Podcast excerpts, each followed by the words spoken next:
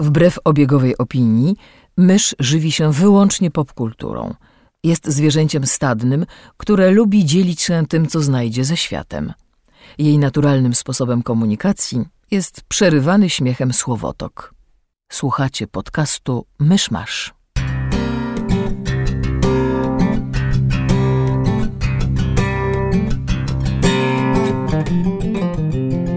Drodzy słuchacze, jest 9 kwietnia 2018 roku, 777. rocznica bitwy pod Legnicą. Zapraszam do 209 odcinka podcastu Myszmasz. Cześć, jestem Krzysiek Seran, a ze mną przy stole siedzi mysz Cześć! i Kamil Borek. Hej! I wracamy po miesięcznej przerwie, która nam się przypadkiem zrobiła, e, bo jak się nagrywa w cyklu dwutygodniowym i potem się przegapi jeden odcinek, to, to nagle okazuje się, że od miesiąca nie było odcinka i cóż, takie rzeczy chodzą po ludziach. Ale tworzymy mnóstwo innych podcastów, które w międzyczasie się pokazały, więc nie wiem, nie wiem czemu chciałem użyć słowa ujawniły. Mm, nie, ale możecie je wszystkie znaleźć e, na e, sieci naszej podsłuchane, na YouTubie i w internetach i wszędzie tam, gdzie są fajne podcasty. Do czego zachęcamy. A teraz przechodzimy niniejszym do naszego stałego segmentu, czyli newsów. E, te- Teoretycznie w miesiąc, który nas nie było, powinno się zebrać bardzo, bardzo dużo newsów, ale ponieważ jesteśmy bardzo dobrze w robieniu to e, mamy ich tylko parę. e, Te, które nas najbardziej zainteresowały. W związku z tym e, zaczynamy od dwóch newsów na temat e, e, ogłoszeń filmów, które będą powstawać. E, mianowicie e, o tym, że pojawi się kolejny Bond, wszyscy wiedzieli, no bo Bond się nigdy nie kończy. Never say never. E, natomiast dowiedzieliśmy się, że reżyserem 25. Jubileuszu, jubileuszowego, trudne słowo, Bonda będzie reżyser Danny Boyle, o czym się jakby spekulowało już od pewnego czasu, natomiast teraz już oficjalnie gruchnęła wieść, że tak, Danny Boyle będzie reżyserować kolejnego Bonda i ja się w sumie cieszę. Co prawda dwa ostatnie filmy Boyla były takie eh, ale samego reżysera cenię i myślę, że mógłby do serii wprowadzić coś ciekawego. Thoughts? No jestem, jestem bardzo ciekaw właśnie, co, co, mm, co, co Boyle wprowadzi do, do cyklu.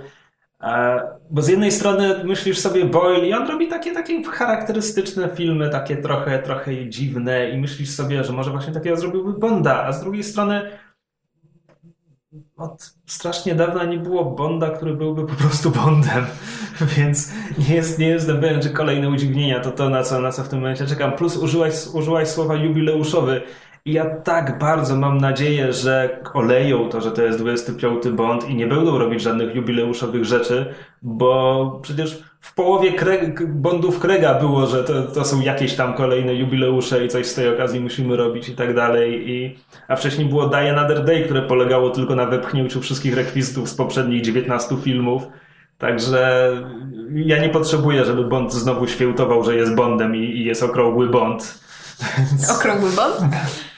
E, Więc mam, mam nadzieję, że będą, będą unikać tego wszystkiego i po prostu zrobią dobry film o szpiegu. Znaczy, bo z tego co, z tego, co wyczytałam, nad scenariuszem pracuje współpracownik e, Boyla, z którym też e, wspólnie tworzył Trainspotting 2 i Trans. I Trans, mimo że było jakby, jakby w, ogólnej kinematografii światowej, było filmem zupełnie przeciętnym, natomiast jakby było bardzo fajnym filmem, który mi się sympatycznie oglądało i gdyby na przykład właśnie 25 Bond przypominał Trans pod względem e, pokazywania postaci i prowadzenia, nie wiem, intrygi, U, Rosario Dawson jako Bond Girl. a może ktoś więcej niż Bond Girl? Może inna agentka? To Bond, na co ty liczysz? Inna agentka też będzie Bond Girl przed końcem filmu. To prawda. No ale tak. W każdym razie chyba nas ta perspektywa cieszy. E, natomiast nie wiem, czy nas cieszy perspektywa kolejnego e, filmu, który, e, o, którym gruchnęła wieść. Mianowicie będzie trzeci Sherlock Holmes z Robertem Downeyem Jr. Juniorem. RDJ teraz podróżując w związku z nadchodzącą premierą em, Infinity War potwierdził, że owszem, będą robić trzeciego Sherlocka Holmesa, natomiast najpierw Guy Ritchie musi się ogarnąć, bo robi postprodukcję do Aladyna, w związku z tym jeszcze ma inny projekt do, do zrobienia. Natomiast będzie trzeci Sherlock Holmes i w sumie nie wiem, jak się z tym czuję, bo z jednej strony e, interpretacja mm, Sherlocka w, w wydaniu Downeya Juniora była sympatyczna, a z drugiej strony drugi film był taki bardzo. Zły. Dziękuję. Chciałam powiedzieć obok czegokolwiek. Znaczy, fabularnie był nijaki, pod względem przedstawiania postaci był nijaki, próbował nadrabiać to stylem, no bo to w końcu Richie, ale poszedł w dziwne strony i tam, no nie wiem, ja tak naprawdę z całego filmu pamiętam, że starcie z Moriartym z finału jest żenujące, a gdzieś wcześniej jest dwuminutowa sekwencja w slow jak karabin maszynowy ko kosi las. I po prostu mam takie, co to ma wspólnego z Sherlockiem Holmesem, jakimkolwiek? Mm. I czemu znalazło się w tym filmie? No więc ma, ma, liczę na to, że, że może będzie trochę spokojniej. Plus- chill. Plus, nie mogę zapomnieć, że ostatni akt pierwszego Sherlocka Holmesa służy wprowadzeniu Moriartego na scenę, ujawnia nam, że cała afera z pierwszego filmu była tylko odwróceniem uwagi, żeby Moriarty mógł zakosić e, co to było? Prototyp nadajnika radiowego bodajże, czyli masz taki wielki setup, który drugi film ci kompletnie olewa i to nie ma nic wspólnego z tym, co się dzieje w drugim filmie, więc ujmę to tak, jeśli wszyscy razem z Guyem Ritchiem po prostu zapomnimy o drugim filmie i dostaniemy trzeci, który będzie w stylu pierwszego i nie wiem, może nawet kontynuował z niego wątki czy coś, to to może będę zadowolony, ale po prostu w tym momencie wolałbym, żeby nie wiem, zawarł pakt diab- z diabłem, żeby ktoś mu jeszcze dał na to pieniądze i zrobił drugiego króla Artura. Ja też. O, tak, tak, tak. tak. tak. Koniecznie. Muszę właśnie liczyć trochę na to, że może po tym drugim Sherlocku, który zebrał tam trochę batów od krytyki, nie wiem jak się sprzedał, prawdę mówiąc, chyba tam w miarę sensownie, ale bez, bez rewelacji. E, Nie Królu Arturze, który zebrał wciry za wszystko, znaczy i finansowo, i e, od krytyków. Naprawdę tego nie rozumiem. To To- był taki fajny film.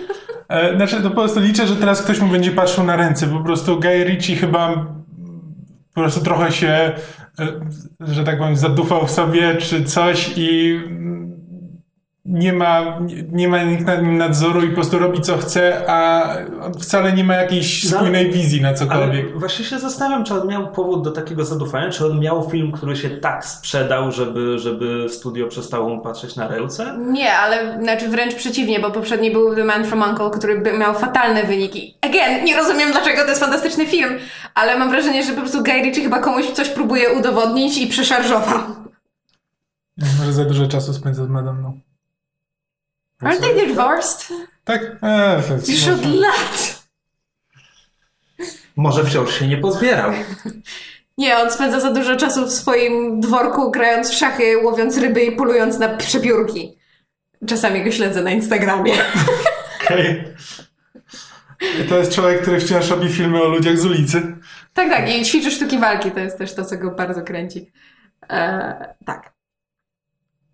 E, z innych ogłoszonych e, reżyserskich stołków, które zostały obsadzone, e, dowiedzieliśmy się, że e, Ava DuVernay, czyli reżyserka, reżyserka e, filmu e, Wrinkle in Time, czyli po polsku Fałdka Czasu, który zresztą został e, oficjalnie wycofany z polskich kin przez, przed dystrybutora przed premierą, bo najpierw miał wyjść na początku kwietnia, a potem zostało chyba przesunięte na połowę kwietnia, a potem stwierdzili, haha, nope, ponieważ film miał absolutnie fatalne wyniki e, kasowe e, i recenzenckie w e, Stanach.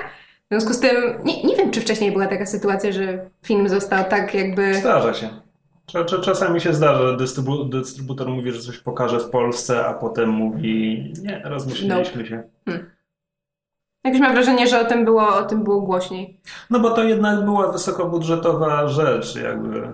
Tak, bo to chyba było tak, że Ava DuVernay jako pierwsza reżyserka dostała 100 milionów na produkcję filmu. No nie no? Patty Jenkins musiała chyba mieć na Wonder Woman. Właśnie nie. Nie? Autentycznie, jakieś 10 minut temu czytałam artykuł właśnie na temat tego, że, że, że otrzymała posadę. A w ogóle, bo do czego dążymy? Otrzymała posadę reżyserki e, filmu e, dotyczącego New Gods z DC Extended Universe, które będzie częścią tej epopei, którą em, Warner Brothers próbuje nam zaserwować w Znaczy, ramach czy ktoś może ekranizacji powiedzieć, czym są. New Gods, bo ja Tak, tak ja mogę. nie śledziłem, a prawdę mówiąc nie znam komiksu. New Gods, New Gods są panteonem kosmitów łamane przez bogów z komiksów DC. Stworzył ich Jack Kirby, kiedy, kiedy rozstał się z Hookiem z Marvelem i, i poszedł do DC.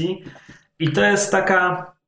Jakby Kirby na tym etapie chyba, chyba już nie był zainteresowany robieniem komiksów superbohaterskich, więc poszedł w takie kosmiczne historie o Darkseid jest z Mhm. Panteonu New Gods. Darkseid jest z planety Apokolips, a planeta Apokolips krąży czy lata dość blisko planety New Genesis. I na New Genesis są właśnie ci, ci, ci dobrzy New Gods, a na Apokolips jest Darkseid i, i jego złole. Za każdym razem, jak mówisz apokalips, mam, mam ochotę cię poprawić. E, przykro mi. Ale to głupie jest. E, to może powinienem mówić Darkseid jeszcze, żeby, żeby podkreślić ta, Wow. Apokalips. No i to jest, i to jest taka e, saga, saga o tych, tych istotach, które tam siedzą sobie gdzieś i żołdzą tymi swoimi światami. I ja ci powiem, że tych oryginalnych komiksów w ogóle nie znam. E, kojarzę tylko jakieś wykorzystywanie tych pojedynczych postaci później. Na przykład w tym momencie jedną z postaci z tego panteonu jest, e, jak się nazywa, Mister Miracle e, który, ponieważ to są komiksy DC, jego cywilne imię to Scott Free i jest mistrzem ucieczek. I on jest, on jest tam w ramach jakiegoś paktu między tymi dwoma planetami było tak, że e, Darkseid i, i Highfather, który rządzi na New Genesis, wymienili się synami, żeby nawzajem ich wychować, żeby tam dojść do jakiegoś porozumienia dłuższego. A może któryś z nich porwał tego drugiego? Nie wiem, nie znam się. Czy te wątki, czy te kawałki E, tych wątków Gods and Monsters. Właśnie, w Gods Jak najbardziej. W, Ga- w Gods and Monsters widzisz, widzisz właśnie New Gods, tylko ponieważ Gods and Monsters jest tym filmem, którym jest, to tam ci New Gods są bardziej zdradzieccy od Darkseida. No tak. Jedna z moich ulubionych scen w filmie swoją drogą. A, e, tak, więc, więc Scott Free jest, jest synem Highfathera, ale wychowywał się na Apokalips, ale, ale stamtąd uciekł i, i w ogóle. I teraz na przykład Tom King, e, były agent CIA, pisze interesującą serię komiksową o tym bohaterze. Tom King jest gościem, który wcześniej napisał Visiona dla Marvela U, e, i parę innych, parę innych e, komiksów e, w podobnym klimacie. Więc e, obecny Mister Miracle nie wiem co się dzieje, ale chcę to czytać i jest to smutne. to zasadniczo to jest większość komiksów Toma Kinga. nie tak.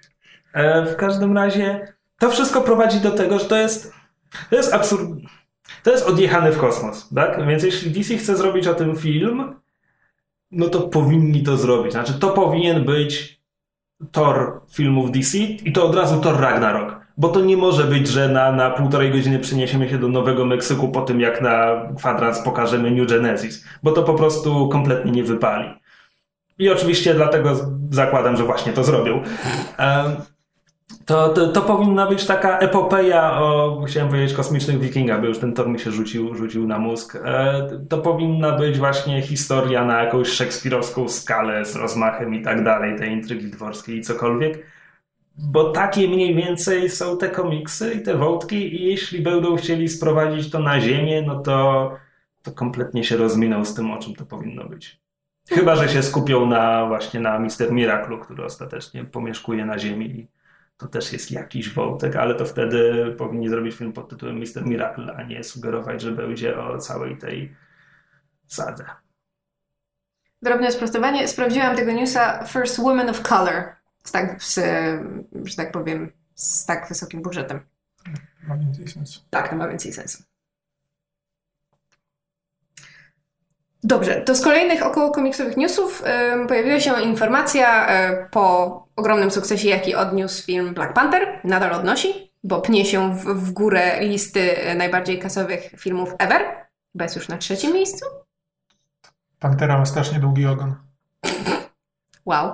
Em, pojawiła się informacja, że em, Straż Przyboczna e, Króla Wakandy, czyli Dora Milaje, e, dostaną własną miniserię. Co prawda nie jest to pierwsza miniseria, e, którą miały, natomiast teraz pojawi się trzyodcinkowa miniseria.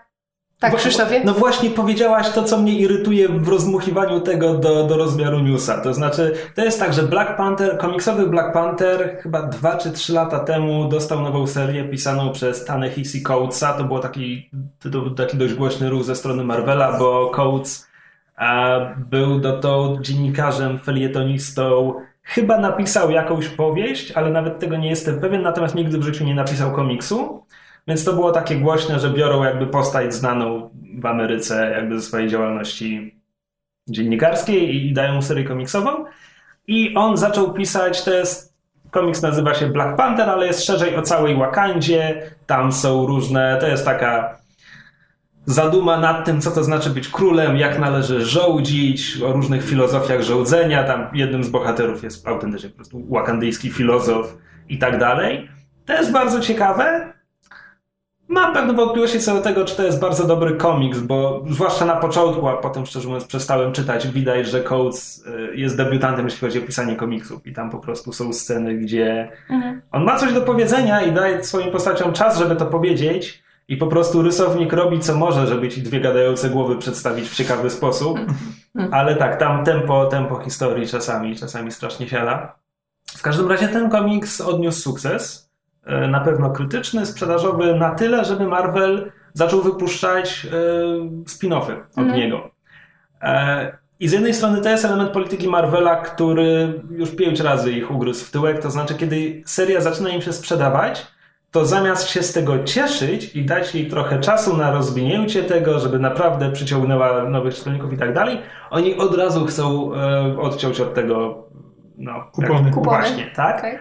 E, na przykład dowalając spin-offy, e, które nie tylko się nie sprzedają, ale też jakby rozcieńczają uwagę czytelników i, i przyczyniają się do tego, że sprzedaż oryginalnego tytułu też zaczyna spadać. Zrobili to na przykład e, parę razy robili to z Deadpoolem. Jakby parę lat temu Deadpool miał chyba 6 czy 8 różnych tytułów, w tym miniserii. E, parę lat mniej zrobili to raz jeszcze, bo Deadpool zebrał swoją drużynę najemników i nagle połowa tych najemników dostała swoje solowe tytuły i to wszystko jakby e, padło, padło w drzazgi. E, w pewnym momencie w pewnym momencie Rick Remender pisał serię X-Force, która była bardzo dobra, czego nikt się nie spodziewał po komiksie pod nazwą X-Force. Po czym on zakończył swoją historię i dobrze, hura, pozwolili mu dokończyć swoją historię, po czym Marvel stwierdził to, co robimy, skoro X-Force się sprzedało, wydamy dwa komiksy pod tytułem X-Force o dwóch różnych, niezwiązanych ze sobą grupach. Więc i to były ostatnie se... Nie, dobra, potem była jeszcze jedna. W każdym razie w tym momencie nie ma komiksu pod tytułem X-Force, no bo zajeździli markę. I to samo zrobili z Black Pantherem. Jakby Black Panther Coatesa e, odniósł sukces, zaczęli wydawać Black Panther World of Wakanda, który był uzupełnieniem tego tytułu, a potem jeszcze zrobili bodajże Black Panther and the Crew, gdzie jest, jest o ekipie w Harlemie, która coś robi. To było dość luźno związane z Black Pantherem. E, No i te dwie poboczne serie zostały już zamknięte, no bo znowu Marvel zajeździł markę. Black Panther jeszcze się sprzedaje. W każdym razie, tu wracamy do tego, że właśnie w Black Panther World of Wakanda już do Ramilazie grały pierwsze skrzypce. Więc to jest takie teraz mówienie, wow, był film, więc dostały miniserię, która będzie miała całe trzy zeszyty. No to jest nic. Jakby plus już miały Nie, no taki wiadomo, że, że to też jest nadal odcinanie kuponów od, tym razem od sukcesu e, filmu, natomiast wydaje mi się, że, że właśnie z tego względu, że to jest trzyodcinkowa miniseria i że ma być zamknięte hopefully, to może będą w stanie opowiedzieć jakąś e, sensowną, e, że tak powiem, historię zamkniętą. E, zwłaszcza, że za to odpowiada, to będzie pisać chyba Nandy Okorafor, ta em, afroamerykańska pisarka pochodzenia bodajże nigeryjskiego, która wygrała i Hugo, i Nebulę i ogólnie pisze dużo z, że tak powiem, w gatunku afrofuturyzmu. Więc jakby przynajmniej mam wrażenie, że ciekawie dobrali em, autora. Natomiast nie wiem, czy ona kiedykolwiek też pisała komiks, więc być może znowu będziemy mieli kłopotliwą sytuację. Marvel w ostatnich latach bardzo to lubi. Biorą, biorą pisarza albo dziennikarza, pytają go, hej, chcesz napisać komiks? e, I czasami im to dobrze wychodzi. Tak jak, e, no wiesz, wzięli Marjorie Liu, która kiedyś Mhm. pisała tylko powieści YA i stworzyła świetny komiks o, o X-23 na przykład i parę innych rzeczy. Teraz wzięli Rainbow Rowell do Runaways i to są najlepsi Runaways, odkąd Brian K. Vaughan przestał pisać Runaways. Hmm, ja będę musiała spojrzeć, bo ja mam bardzo dużo problemów z tym, jak Rainbow Rowell pisze. E, Wiesz co, no na przykład u niej na przykład widać, że ona pisze powieści, to znaczy e, pierwsza historia, która już się zakończyła, te pierwsze sześć zeszytów, mają bardzo powolne tempo i budowanie akcji. Jakby w komiksie nominalnie superbohaterskim, marvelowym zazwyczaj się tak nie pisze komiksów, ale u niej to działa, bo jakby dała sobie czas, żeby pokazać swoje spojrzenie na te postaci. Dam jakby... Jednym z głównych wątków jest to, że minęły dwa lata od wydarzeń tam z, z początku tego ranu. Swoją drogą, te dwa lata to jest, to jest czas komiksowy, bo jak zaczniesz myśleć o tym, co się wydarzyło w tym czasie, to, to nie wiem, Ameryka była pięć razy najeżdżana przez kosmitów i inne rzeczy się działy. No to wiesz, Standard. czwartek. Standard, tak. E, i, i, I to działa. Mhm. A czasami biorą kogoś, kto nigdy nie pisał komiksów i to nie działa. Ostatnio jest tam taka postać Miss America, mm, America Chavez i ona miała swoją serię, właśnie się skończyła na 12 zeszycie i to było to było spektakular, spektakularnie złe, po prostu. Jak kto to pisał? Wiesz co, muszę sprawdzić. Kamil, wytniesz tego ciszy, co? Nie. No to mówcie coś, bo Dobrze, to w międzyczasie, jak Krzysiek sprawdza, kto pisał tę serię, to widzieliśmy również, e, w nawiązaniu do wspomnianego przez Krzysztofa Deadpoola, widzieliśmy również, pojawił się trailer do Deadpool 2. E, Harder. to jest tak bardzo niszowy dowcip, że nie wiem, czy ktokolwiek go zrozumie, O, kochanie. już mam. E, więc ta ostatnia seria była pisana przez critically acclaimed YA novelist e, Gabi Rivera. Nie wiem, Nic czy coś, mi to nie mówi. Nie wiem, czy coś ci mówi Gabi Rivera, ale stworzyła spektakularnie zły komiks. Interesting. Dobrze, ale przeszliśmy już do trailera Deadpool 2. I- Mi się podobało. Znaczy, Tak. ja, ja, ja się cieszę. Wygląda na to, że dostaniemy em, mniej więcej to, co było w pierwszym filmie, natomiast liczę na to, że e, mimo wszystko historia będzie bardziej spójna. To znaczy, chyba, chyba miałabym pretensje, gdyby w drugim filmie również była taka klamra narracyjna pod tytułem Deadpool nam we flashbackach e, opowiada, co się wydarzyło wcześniej. Jakby na tego typu schemat można To jest użyć... najpro, najprostszy chwyt, żeby przełamywać czwartą ścianę. Tak, ale to jest jakby, okej, wykorzystali to raz, pokażcie coś nowego. Jakby Deadpool może w, w dowolnym momencie złamać czwartą ścianę i jakby wykorzystywanie te- tej samej formuły drugi raz byłoby No Leniwe. Nie wiem, nie wiem, czy pamiętasz, ja byłem cięty na pierwszego Deadpoola za to, że on udawał takiego edgy i tak dalej, a jakby w ramach historii, którą opowiadał i sposobu, w jaki ją opowiadał, był po prostu bardzo wtórny i banalny. A ten zwiastun mi sugeruje właśnie, że pójdą po prostu w jakąś superbohaterską historię i już nawet yy, odrzucą pozory, że, że tam poza poczuciem humoru jakoś chcą się wyróżniać. Więc nie wiem. No ja właśnie liczę na to, że, że mimo wszystko trailer nas trochę oszukuje albo nie do końca pokazuje e, wszystko. Znaczy na pewno wszystkiego nie pokazuje. Ale mimo wszystko liczę na to, że tam jakoś się tą em, formą opowiadania historii zabawią, i, a, a jednocześnie nie będą nawiązywać pod względem formy do, do pierwszej części. No ale zobaczymy. W każdym razie wygląda fajnie. Dojdzie nam e, właśnie X-Force też wspomniane przez Krzyśka wcześniej. E, więc będziemy mieli całą drużynę bohaterów, która się będzie biła i będzie fajnie. Może. Może. Tak. E, ale jeszcze kontynuując komiksową tematykę, pojawiła się również informacja, że stacja FX wyprodukuje, jak na razie, znaczy zamówiła pilota na podstawie komiksu Why the Last Man. Take it away, Chris. A, wiesz co, no, why... Znaczy, po pierwsze o tym, że przerabiają to na serial mówiło się już od dość dawna. Mhm. E, Po drugie, to jest seria komiksowa Briana Cavona, wspomnianego przed chwilą. E, Bardzo dobrego scenarzysty komiksowego. Nie wiem, czy on będzie miał coś wspólnego z e, tym serialem, Tak. bo od razu chciałem powiedzieć, że nieco mniej znanego ze swoich osiągnięć jako showrunner. Pragnę przypomnieć, że odpowiadał za Under the Dome. E, tak, pośmialiśmy się. E, Śmiechom nie było końca. tak. E, Y, ostatni mężczyzna, jest historią postapokaliptyczną. Nagle e, po świecie rozprzestrzenia się wirus, który wybija wszystkich mężczyzn. Wszystkich? Nie. Nie.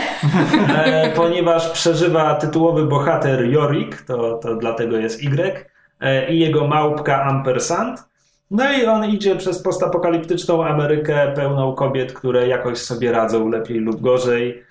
Um, I to jest, staje się taka podróż, żeby dotrzeć do tego centrum chorób zakaźnych, bo a nuż dziełki Jorikowi uda się uzyskać odtrutkę. Przynajmniej mam wrażenie, że taki jest początek. Szczerze mówiąc, przeczytałem tylko to, co kiedyś Manzoku wydało w Polsce i potem dało się to kupić za dwa ziarnka fasoli w Dedalusach.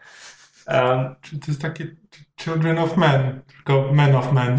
e, tak. Znaczy bardziej jak ten serial, który od paru lat leci The Last Man on Earth, który zakładam, że No. się sugerował.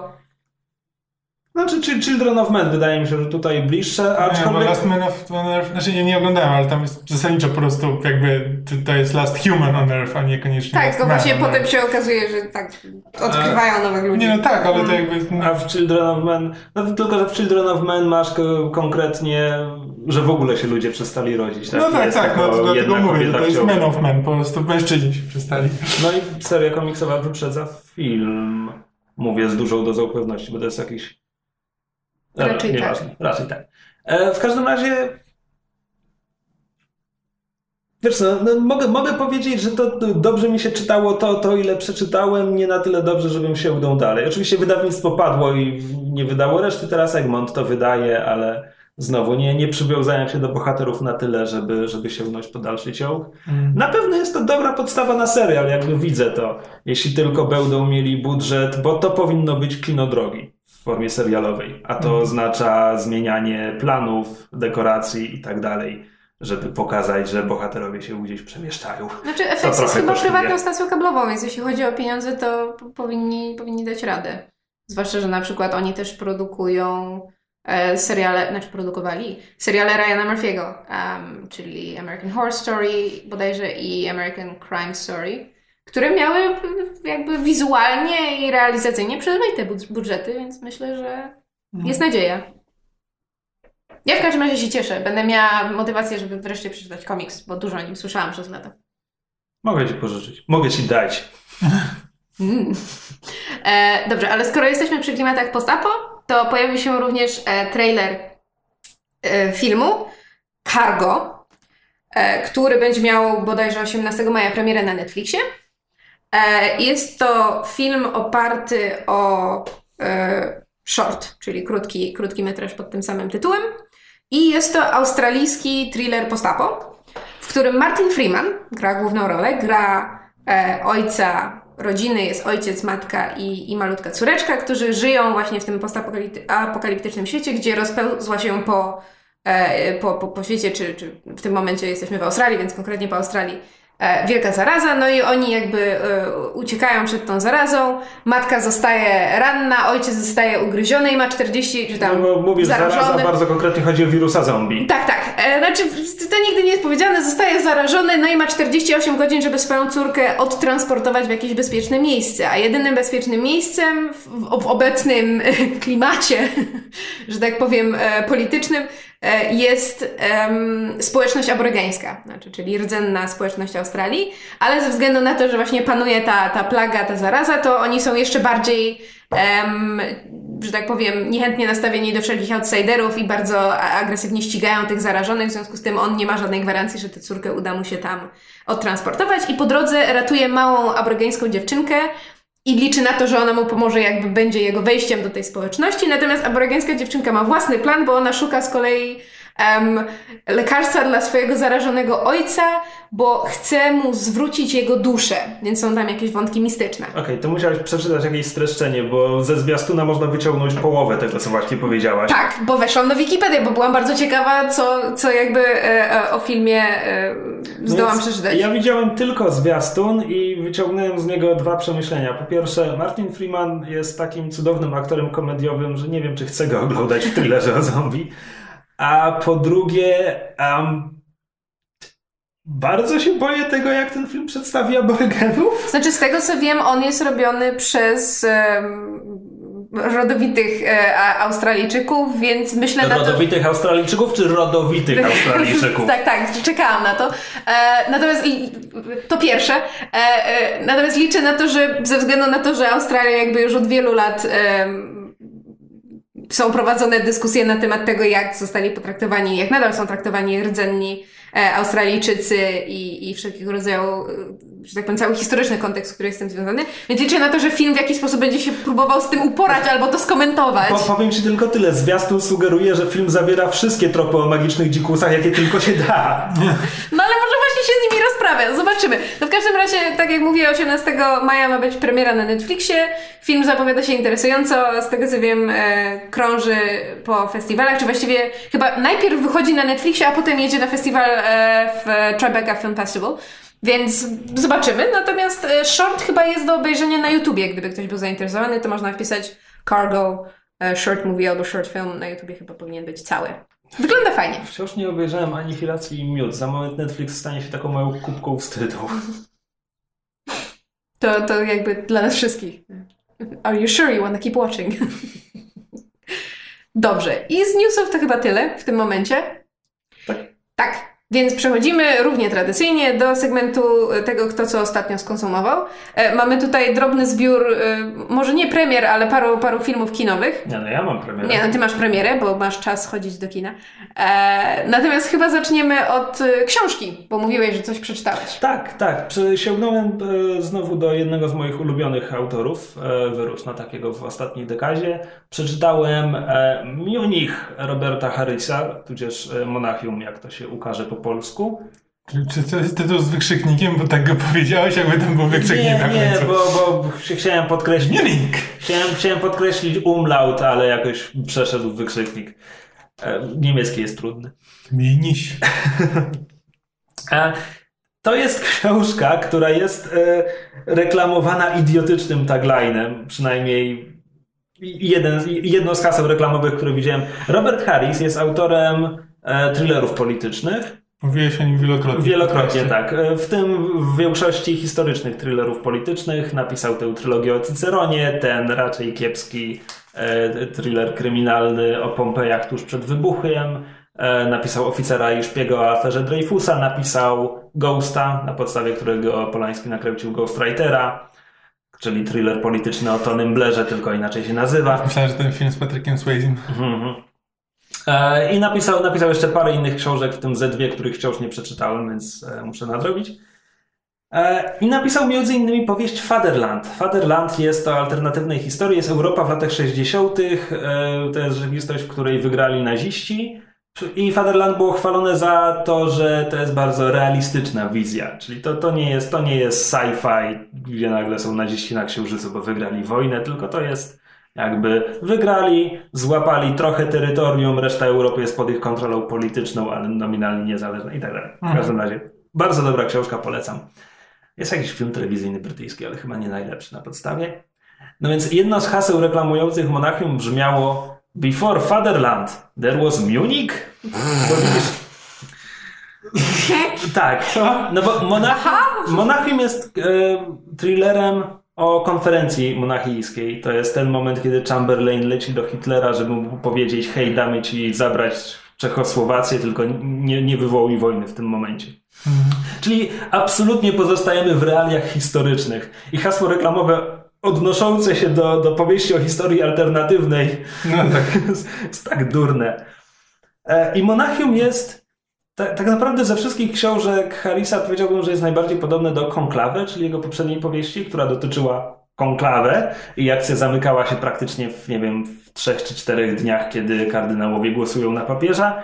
Monachium zamyka się w czterech dniach, e, dwa przed samą konferencją monachijską, dzień konferencji, dzień po konferencji. Mamy dwa punkty widzenia dwóch bohaterów. Jednym jest e, Hugh Legat, który jest dyplomatą e, brytyjskim, jest e, prywatnym sekretarzem Chamberlaina, tam jednym z, tym najmniej ważnym sekretarzem. Drugim bohaterem jest Paul von e, Ich haben forgotten, e, zap- zapomniałem nazwiska, e, e, który jest z kolei... E, Ich habe vergessen. tak, Przypomniałem sobie. brawo. Chyba. Ociu, nie krzycz na mnie, jeśli się pomyliłem. E, który z kolei pracuje w niemieckim Ministerstwie Spraw Zagranicznych. Plus jeszcze obaj znają się z czasów, kiedy Paul e, studiował na Oksfordzie. Więc są dawnymi przyjaciółmi, których coś poróżniło i w trakcie powieści mamy kolejne retrospekcje, które nam pokazują, co ostatecznie doprowadziło do rozpadu tej przyjaźni. E, Jest to książka, która Powiedziałbym, że obok Konklawy to są dwie książki Harrisa, które mają najprostszą konstrukcję, to znaczy masz po prostu tych kilka dni, w trakcie których dzieją się te rzeczy, tylko bohaterem, z którego perspektywy poznawaliśmy akcję Konklawy, był kardynał odpowiadający za przebieg całego tego spotkania, więc on tam był jednym z głównych rozgrywających. Tutaj mamy powieść historyczną, mamy tych dwóch bohaterów, którzy chcą coś zmienić, ale wszyscy wiemy, jak potoczy się historia. Jakby wiemy, że im nie wyjdzie. Mhm. E, Co więcej, kiedy już dochodzi do samej konferencji, no to akcję poznajemy z ich perspektywy, czyli mamy tego naszego sekretarza i, i on mówi, jakby mówi nam, czytelnikom, Hitler wszedł do swojego gabinetu, wprowadzono tam e, Mussoliniego i Chamberlaina, drzwi się zamknęły. E, tak, to jest, to, jest, e, to jest o tyle ciekawe, że dość szybko na początku dowiadujemy się, jakie, jakie, mają, e, jakie są motywacje naszych bohaterów. E, Paul, Niemiec, należy do tej maciupkiej i nieskutecznej opozycji antyhitlerowskiej. Oczywiście w sekrecie. Mhm. Więc jemu tak naprawdę zależy na wojnie. To znaczy najbardziej mu zależy na tym, żeby, żeby armia dokonała przewrotu i obaliła Hitlera, ale i to jest zasadniczo plan opozycji antyhitlerowskiej w tym momencie, ale on sam nie ma złudzeń, on sam uważa, że raczej nie ma, nie ma mowy, żeby, żeby to się dokonało. Natomiast jeśli teraz wybuchnie wojna, no to, no to wtedy Niemcy przegrają, Hitler zostaje obalony i to będzie lepsze niż, niż dalsze trwanie pod żołdami Hitlera. Z kolei Hugh, czyli nasz angielski bohater, podziela perspektywę Chamberlaina, to znaczy, że wojna, wojna będzie absolutnym złem i należy jej uniknąć za wszelką cenę. E, a jednocześnie to jest trochę thriller szpiegowski, ponieważ opozycja antyhitlerowska przekazuje Paulowi materiały, które ich zdaniem, jeśli Chamberlain się z nimi zapozna, to, to być może doprowadzą do zerwania negocjacji i wybuchu wojny. E, a, a ponieważ Paul ma znajomego w brytyjskim korpusie dyplomatycznym, więc tam, znaczy w obsadzie Chamberlaina, więc tam jest spisek, żeby oni obaj wzięli udział w konferencji. On być może będzie w stanie przekazać te, te akta i zobaczymy, co się stanie. Mhm. E, napięcie bierze się z tego, że Hugh jest w tym absolutnie beznadziejny, a z kolei Paul ściąga na siebie podejrzenia jakiegoś e, Sturmbannführera z SS. E, dość, dość szybko. E, przy czym to jest w zasadzie tyle, to znaczy największą tajemnicą w tej powieści, ponieważ wiemy, że oni nie zmienią historii, czy raczej zakładamy, że nie zmienią historii, więc największą tajemnicą w tym wszystkim jest, co ich poróżniło i te retrospekcje do czasów e, jeszcze sprzed tego, jak naziści doszli do władzy. E, bo w tej warstwie współczesnej, tak, czyli w roku 1938 wiemy, jak to się skończy. Możemy sobie zadawać pytania na przykład, czy... Plus Huma, Huma ten tam, no... Co to jest, co chroni dyplomatów? Diplomatic immunity. Tak, no, znaczy to, to, okay.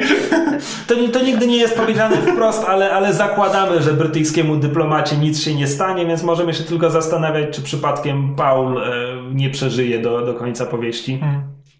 Co prowadzi do pewnego napięcia. E, no ale historia się nie zmienia, więc to jest tylko, to jest tylko dobrze opisany ciąg wydarzeń historycznych. Bohaterowie są dość ciekawi. Czy, czy, czy to jakby w samej książce tam cokolwiek łączy to z tą późniejszą książką, tą alternatywną? Nie, czy to jest czysto wymysł po prostu dystrybutora, czysto, wymysł, wydawcy? Czysto wymysł marketingowców. Aha, um, co jeszcze mogę powiedzieć? Uh, nie, po prostu myślałem, że, że może gdyby to było tak, że to się jakoś łączy, no to wtedy pozostaje pytanie jakby, że może zmienią tą historię i jak ta zmieniona historia wpłynie nie. na, wiesz, na późniejsze losy. Nie, bo... Czy może jakoś to się łączy, ale... Nie, no bo jakby punkt, punkt, gdzie historia jest rozbieżna w Faderlandzie, to jest po prostu już w trakcie wojny. To nie jest mhm. tak, że coś przed wojną doprowadziło przylecieli kosmici i dali Hitlerowi super broń. To nie jest tego typu powieść. Nie, ja, znaczy, wiesz, ja, ja, rozumiem tylko, że to mogło być na zasadzie, że wiesz, że to na przykład doszło do tej wojny, nie wiem, wcześniej, albo jakaś zmieniła się sytuacja polityczna na tyle, że później w czasie wojny nie. to się potoczyło inaczej. E, ale jak nie, no to rzeczywiście to nie ma się nie. nad czym zastanawiać. Natomiast e, powieść sama w sobie jest e, ciekawa ze względu właśnie na to, że przyjmuje Chamberlainowski punkt widzenia, bo nie wiem, nie wiem jak to jak historia jest nauczana w Wielkiej Brytanii, no ale chodziłem na historię w polskich szkołach i jakby mamy powiedziane, że Chamberlainowski appeasement był, był błędem, doprowadził do tego, że Hitler jakby miał wolne pole do działania i ten i tak dalej i w ogóle Chamberlain jest zły i afę. Czy wydaje mi się, że to jest taki dosyć ogólny pogląd. No, a to, no tak, no jakby powieść przyjmuje Chamberlainowski punkt widzenia, według, gdzie po pierwsze Chamberlain był zbyt stary, żeby samemu wziąć udział w I wojnie światowej, więc z perspektywy jakby pokoi, gdzie zapadały decyzje, obserwował tę Mhm. ofiarę tych, tych milionów, milionów e, ludzi. Więc to jest powód, dla którego on za wszelką cenę chce uniknąć wojny. Powód drugi jest taki, że w 1938 Wielka Brytania jest do wojny kompletnie nieprzygotowana. Tam mamy, mamy scenę, w której wojskowi e, relacjonują Chamberlainowi, jak, jak idzie e, modernizacja. I jest mowa o obronie powietrznej. No i że mamy tam tych kilka eskadr, tych nowych myśliwców, ale jeszcze nie rozwiązaliśmy problemu z bronią. Zamarza na pułapie tam powyżej kilometra, czy, czy coś takiego. No to, no to ile mamy eskadr z działającą bronią? Jedną. E, Plus książkę w ogóle, książkę otwiera jakiś cytat z Hitlera, e, który tam z perspektywy paru lat już w trakcie wojny powiedział, że najlepiej było rozpocząć wojnę w 38, tak? Więc to, że ona się zaczyna rok później jest tutaj zwycięstwem pozytywnych bohaterów? Co, co jest wbrew... I guess. no, dodatkowy rok na modernizację i przygotowania, tak? Mhm. Dodatkowe dwa lata nam, bo Wielka Brytania w 1939 nic nie zrobiła. E, zdrada Zachodu. E, w każdym razie... E, Znaczy nie, no to jest... Znaczy, ej, no, nie chcę tego zamienić w Nie podcast się. polityczny ani historyczny, jakby się nie zna, tylko to jakby nawet z perspektywy obecnych wydarzeń, jakby sytuacji na Krymie, na Ukrainie, jakby przyjęcie Chamberlainowego punktu widzenia wcale nie jest takie trudne. A ostatecznie, jeśli miałbym jakąś puentą to zakończyć, no to Robert Harris jest po prostu dobrym autorem, który pisze te thrillery, które są. Je się wartko czyta, dlatego że są dobrze skonstruowane, tak? W przeciwieństwie do Dana Browna, który używa prostych słów, krótkich zdań i bardzo krótkich rozdziałów. Robert Harris po prostu jest dobrym autorem. E, natomiast jeśli chodzi o samą zawartość książki, to, to powiem szczerze, że, że wolę, wolę inne jego powieści. E, Bo tutaj nie ma zbyt wiele. Po prostu, po prostu to jest książka, która nie oferuje szczególnie dużo zawartości, a, a, a nie jest tak, że jest krótka.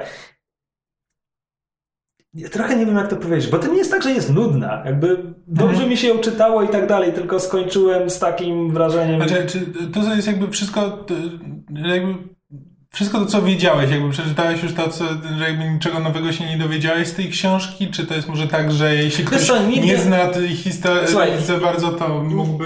Nigdy, nigdy nie interesowałem się postacią Chamberlaina, więc mogę powiedzieć, że ta książka mi ją przybliżyła i, i też jakby tę rzeczywistość tuż, tuż przed wybuchem wojny.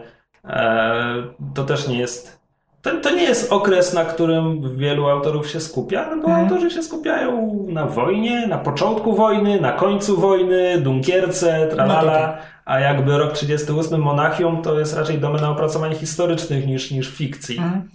No się zastanawiam, czy to jest po prostu taki sposób, żeby fabularyzowany, trochę przyjemniejszy sposób przybliżyć jakby...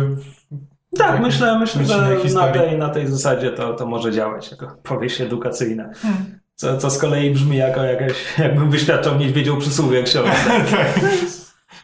Dobrze napisany thriller, inne dobrze napisane thrillery tego autora interesowały mnie bardziej. Jasne. Ale Harrisa polecam jakby... Dobrze, nie przeczytałem jeszcze Archangielska i, i Fear Index, ale wszystko co przeczytałem polecam. Pompeje były kiepskie, przeczytajcie trylogię o Cyceronie. To o którym filmie chce się porozmawiać najpierw? To może y, te dwa, które myśmy zdołali w międzyczasie Tak, obejrzeć. czułem, że to już starocie w tym momencie są. Tak. E, byliśmy na e, czarnej komedii Game Night. Po polsku Wieczór gier? Wieczór chyba? gier chyba, tak. Bo mysz nie zwraca uwagi na polskie tytuły filmów, na które chodzi. E, Jest to czarna komedia w e, reżyserii Jonathana Goldsteina, który napisał e, kilka różnych sitcomów dla telewizji i Johna Francisa Daly, którego fani telewizyjni mogą kojarzyć sprzed paru lat z jego roli z serialu Bones, gdzie grał psychologa, a także z jego, że tak powiem, jednego z najbardziej znanych ról, kiedy był bardzo, bardzo młody, czyli z roli w Freaks and Geeks, gdzie grał jednego z głównych młodych bohaterów. E, I, I sam jest jakby też scenarzystą i komikiem. No i w, w filmie jest e, całkiem, e, całkiem sympatyczna obsada, bo w głównych rolach są Jason Bateman i Rachel McAdams, których jakby mi się, bardzo lubimy. się zawsze przyjemnie ogląda, Tak, czymkolwiek by nie grali. Czymkolwiek by nie grali. W mniejszych rolach tam jest em, Michael C. Hall, czyli Dexter, jest Kyle Chandler, czyli em, trener z Friday Night Lights i mój ukochany e, człowiek, który codziennie rano e, bierze gazetę z mm, ten e, Early Edition. Zdarzyło się jutro. Taki, to jest serial, o którym nikt nie pamięta, a ja go tak strasznie kochałam. Ja pamiętam. No właśnie- Nigdy go nie oglądałem, No właśnie- ale wiem, że leciał. No bo to jest serial, który leciał, nie pamiętam kiedy leciał, że tak powiem, o jakiej porze dnia w telewizji, czy on na przykład leciał tylko w weekendy, czy w tygodniu po szkole, ale ja na niego trafiłam raz na jakiś czas i on był strasznie, strasznie sympatyczny. To, to był mniej więcej w, tym samych, w tych samych czasach leciał, co um, Dotyk Anioła. To były te takie, te strasznie rozmemłane i urocze i podnoszące na duchu ciepłe seriale, które miały sprawić, że będziesz się czuł lepiej. To takie bardzo typowo 90s mam wrażenie. E, natomiast od tego czasu bardzo lubię właśnie Kyla Chandlera. E, I w, w filmie Wieczór Gier mamy em, małżeństwo, znaczy mamy, mamy właśnie postacie grane przez Jasona Batemana i Rachel McAdams, którzy się poznają któregoś razu na tym pub trivia night. Mm. E, Tak, oboje, oboje są, mają fioła na punkcie rywalizacji, grają we wszystkie możliwe gry i grają, żeby wygrać. I jakby ta miłość do gier ich połączyła. I zresztą ten montaż początkowy jest chyba najfajniejszym, najfajniejszymi scenami w, całym filmie. Jak widzimy właśnie te różne gry, w które oni grają, żeby, żeby, żeby wygrywać, to jest rzeczywiście sympatyczne. E, Natomiast teraz już są małżeństwem z pewnym stażem, e, mają grupę znajomych, z którymi regularnie grają w, w, tam, w planszówki, czy właśnie w różne w gry, bo tam też są kalambury i tak dalej. Mają sąsiada, który grywał z nimi, kiedy jeszcze e, był żonaty i jakby oni się przyjaźnili z jego żoną, ale ponieważ się rozwiódł, a on sam jest dziwny. I to jest Krypny, mało jakby to tak, jest, tak, jest zdecydowanie krypny, to jakby teraz unikają, próbują, e, wkradają się do domu, żeby przypadkiem nie zobaczył, że spotykają się na gry. Znaczy, ten E. aspekt właśnie, znaczy, ten aspekt grupy, że tak powiem już, e, nazwijmy to umownie, dorosłych ludzi, którzy regularnie się spotykają, żeby spędzić wieczór, czy tam, nie wiem, przy winie i desce serów i zagrać w planszówki i mają tego jednego znajomego, którego wypada zapraszać, ale go nie lubią, wydawał mi się szalenie znajomy i w sumie poczułam pewną więź z bohaterami filmu. Zresztą ta, ta postać jest grana przez e, Billy'ego Magnusena, on się chyba tak nazywa? Tak mi się wydaje. E, Nie, czekaj, Billy Magnussen to Nie, jest to jest ten... ten, to jest ten Z- yy, chłopaczkowaty, ten tak, przystojniak. Into the Woods, E, gdzie Boże, grał księcia. nazywa? Nie pamiętam, jak on się nazywa nigdy. E, razie- Jesse Plemons. Jesse, tak, Jesse Plemons, który grał ostatnio w, w Black Mirror w tym odcinku Star Trekowym. I Grał też Fargo. Jest fantastycznym aktorem, tak dosyć charakterystycznym. Tak, i on tak niesamowicie gra twarzą, to znaczy po prostu zero mimiki i naprawdę tak sprzedaje krypność tej postaci. E. A przy, a przy tym sprzedają w taki sposób, że z jednej strony jest właśnie jakby wiemy dokładnie o co chodzi, wiemy dokładnie czemu oni go nie zapraszają, a jednocześnie czujemy wobec niego takie o, ale tak szkoda mi go trochę. E, Więc to, to, to jest, to jest, w ogóle to, to jest dobrze zagrany film. Jakby to, pod tym względem nie mam do niego żadnych zarzutów. Zarzuty pojawiają się jakby w innych e, Tak. kwestiach. No i właśnie mamy tę grupę znajomych, która się, się spotyka. Jest ten aspekt właśnie rywalizacji tego sąsiada krypnego, którego nie chcą zapraszać, który jest policjantem, co też jest jakby istotne fabularnie. No i, e, że tak powiem, w ten, e, w ten mikrokosmos zostaje wprowadzony e, brat Jasona Batemana, którego gra właśnie Kyle Chandler, którym, Który z którym on jest- rywalizuje. tak, Tak, też- motyw rywalizacji jest wszędzie, no bo Też prawda... gra też rywalizuje i w dodatku jest tym bratem, który odniósł większy sukces, znaczy jest, nie, e, czy jest nieżonaty, ale za to ma, jeździ, jeździ sportowymi furami, Ma mieszka w wielkim domu, Tak. e, podróżuje po świecie i tak dalej, więc jakby Bateman, postać Batemana e, mu zazdrości jakby. E- Mimo, że sam ma jakby bardzo dobre życie, jakby to nie jest tak, że my obserwujemy jakieś problemy w małżeństwie czy w jego życiu, tylko Okej, po prostu... ja, ja widziałem zwiastun tego filmu. Tam w pewnym momencie ktoś zaczyna strzelać do ludzi, prawda? Tak, bo problem jest taki, że e, ten brat zaprasza ludzi na wieczór gier do siebie i mówi im, że to będzie gra, w jakiej jeszcze nie uczestniczyli. Tak, no bo ci bracia właśnie za każdym razem próbują jakby, to się po angielsku nazywa one up each other, czyli jakby Przebić. tak, przebić. Każdy próbuje każdego przebić, w związku z tym, ponieważ nasz właśnie Jason Bateman organizuje te wieczory gier, no to jego brat mówi, to ja zorganizuję jeszcze lepszy. No i organizuje takie murder mystery połączone z em, tym, Znaczy, jak że, się nazywa? e, mówi, że wynają taką firmę, która się tym zajmuje i to aktorzy przyjdą do domu i będą odgrywać e, tam policjantów, będzie porwanie i że trzeba będzie znaleźć ofiarę porwania i kto ją znajdzie. Treasure ten- Hunt, tak to się nazywa. Tak, i kto ją znajdzie pierwszy, ten dostanie klucze do tego nowego sportowego samochodu, którym on właśnie tutaj przyjechał. E, no i oczywiście, jak można się domyślić z takiego setupu, to wszystko idzie nie tak, jak powinno. E, się okazuje, że... W, On to- naprawdę zostaje porwany, Tak, bo w- z tym związana jest mafia, no i rzeczy się dzieją. A nasi bohaterowie cały czas operują, em, że tak powiem, w, w przekonaniu, że to- jest wszystko jedna wielka ściema. A Tak, potem i, są... I przez cały film jakby też się, to, to jest tak rozgrywane, że mamy, my widzowie też się mamy zastanawiać jakby do którego momentu to jest ściema, czy wszystko jest ściemą, czy Tak, bo nie. są finty w E, fincie i tak. tak. No i jakby samo założenie jest całkiem ciekawe, natomiast ja mam, ja mam problem z, jakby z jego realizacją, nie pod względem jakby tego, jak film jest nakręcony, bo tutaj... Znaczy, bo no, jest, jest nakręcony bardzo ładnie. Tam są naprawdę ujęcia, Tak. znaczy jak na to, że to jest komedia i to taka z gatunku tych nie chcę powiedzieć głupawych, ale to jakby nie jest, nie jest w żadnym stopniu inteligencki humor, to jest głównie improwizowany humor, e, więc to są po prostu takie głupie żarty. To jest na, to tam jest naprawdę sporo ujęć, w których jakby patrzyłem, u, to jest ładne. Jest bardzo fajny zabieg, znaczy sceny wszystkie tak zwane establishing shots, czyli jak tylko pokazują jakieś tam osiedle, na którym się rozgrywa akcja, czy jakiś dom konkretny, wszystko jest takie trochę rozmazane, ma na to nałożony trochę taki filtr, jakby wygląda jak zabawki, jak figurki. Przy jak tym to nie- makieta. Tak, to wygląda trochę jak taka makieta. Ale to nie jest makieta. To jest, to, to, to jest przy ujęciach w szerokim planie. Tak, znaczy to jest tylko Na jakby przykład osiedle, że po prostu albo osiedle miasto. i dopiero potem przechodzimy do akcji. Um, to, to, to jest efekt, z którego Fincher korzystał, na przykład w The Social Network i zapomniałem teraz jak się nazywa. E, tam chodzi o co, coś, manipulujesz z obiektywem, żeby to osiągnąć. No ale w każdym razie to, to był bardzo fajny efekt. Tak, biorąc pod uwagę tematykę filmu, to świetnie pasuje i wygląda, e, wygląda fajnie. Jakby jest sporo takich zagrywek, zagrywek, e, jakby operator miał okazję się popisać w paru, w paru scenach. To jest bardzo fajne. Natomiast jakby to... Tilt Shift bodajże. Być może. Natomiast to, jak są poprowadzone jakby scenariuszowo, jak jest, jak jest rozplanowane te, te, konkre- te, te, kolejne... Tak, tak, tak to wygląda mniej więcej? Chyba tak. Chłopcy No, teraz sobie chodzi. pokazują rzeczy na telefonach, co jest fantastyczne. No bo jestem się bardzo dumny, że przypomniałem sobie, że to się nazywa Tilt Shift. Tak, rzeczywiście wygląda podobnie. E, możecie sobie zgooglać Tilt Shift, drodzy słuchacze. Natomiast wracając do tego, co mówiłam, ja mam problem z tym, jak są jakby e, pokazane kolejne etapy tego, tego, tych śledztw, które oni muszą, bohaterowie muszą poprowadzić, żeby dojść do kolejnych wskazówek, żeby rozwikłać to, prawda, porwanie, czy tam e, tę wielką zagadkę, no i wygrać.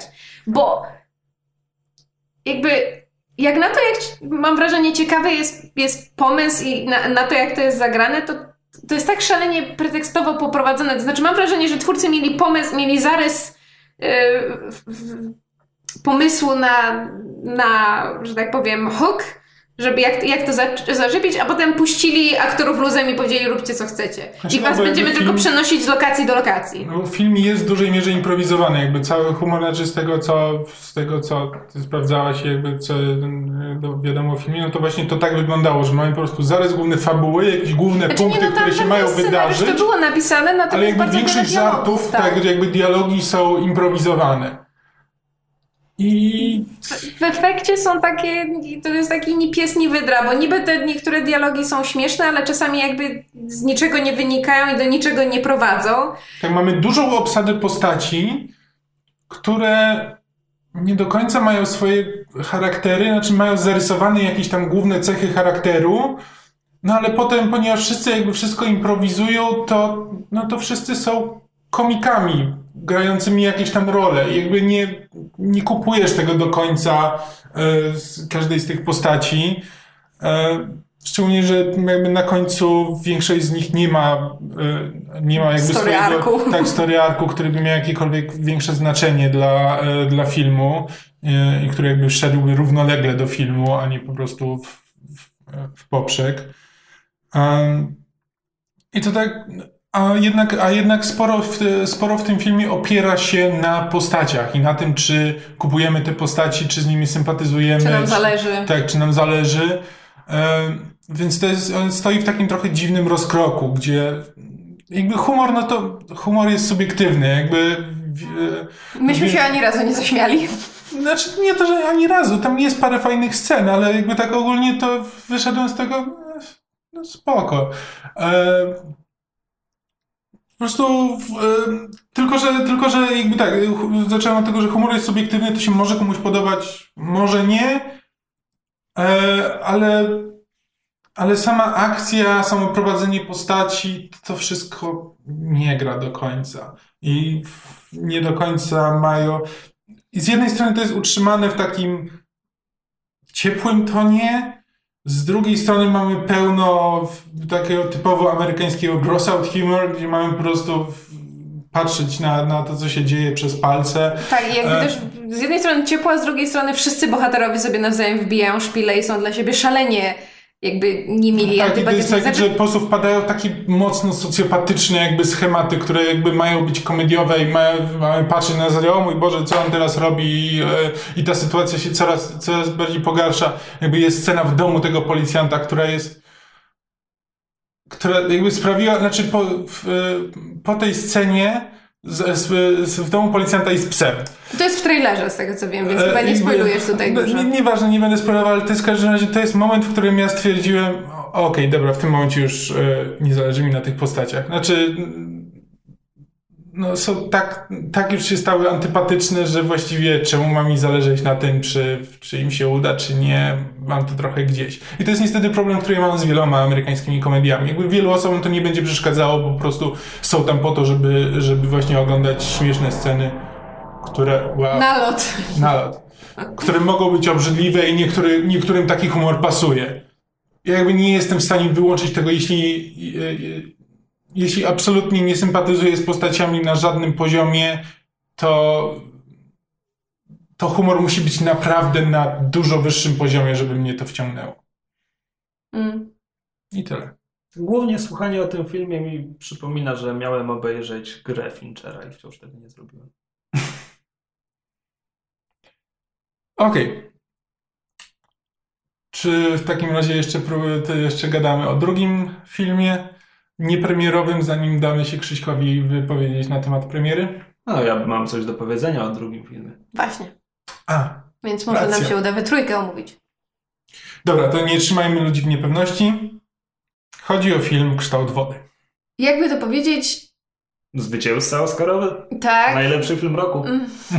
Ma, ma, na, Obiektywnie, ma na to- obiektywnie najlepszy film roku. ma na to statuetkę.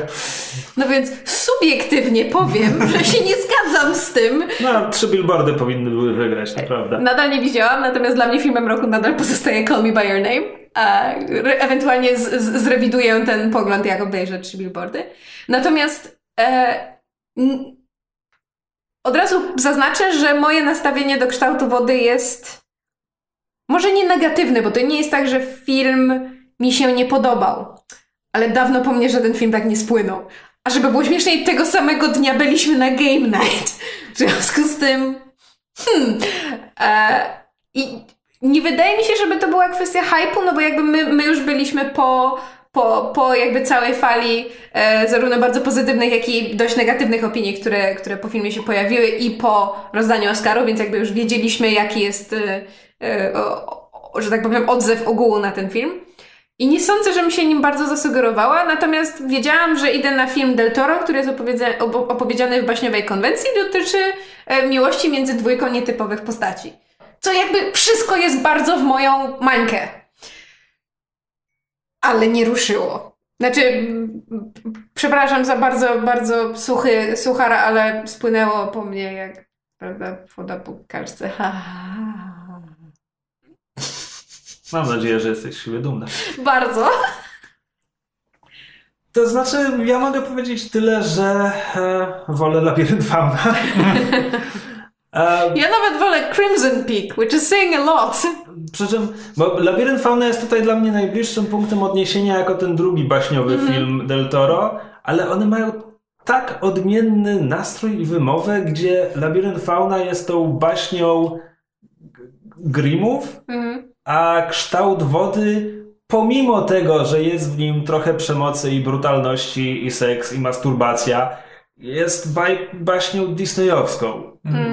Jest, jest jednak lukrowaną i a przy tym jakoś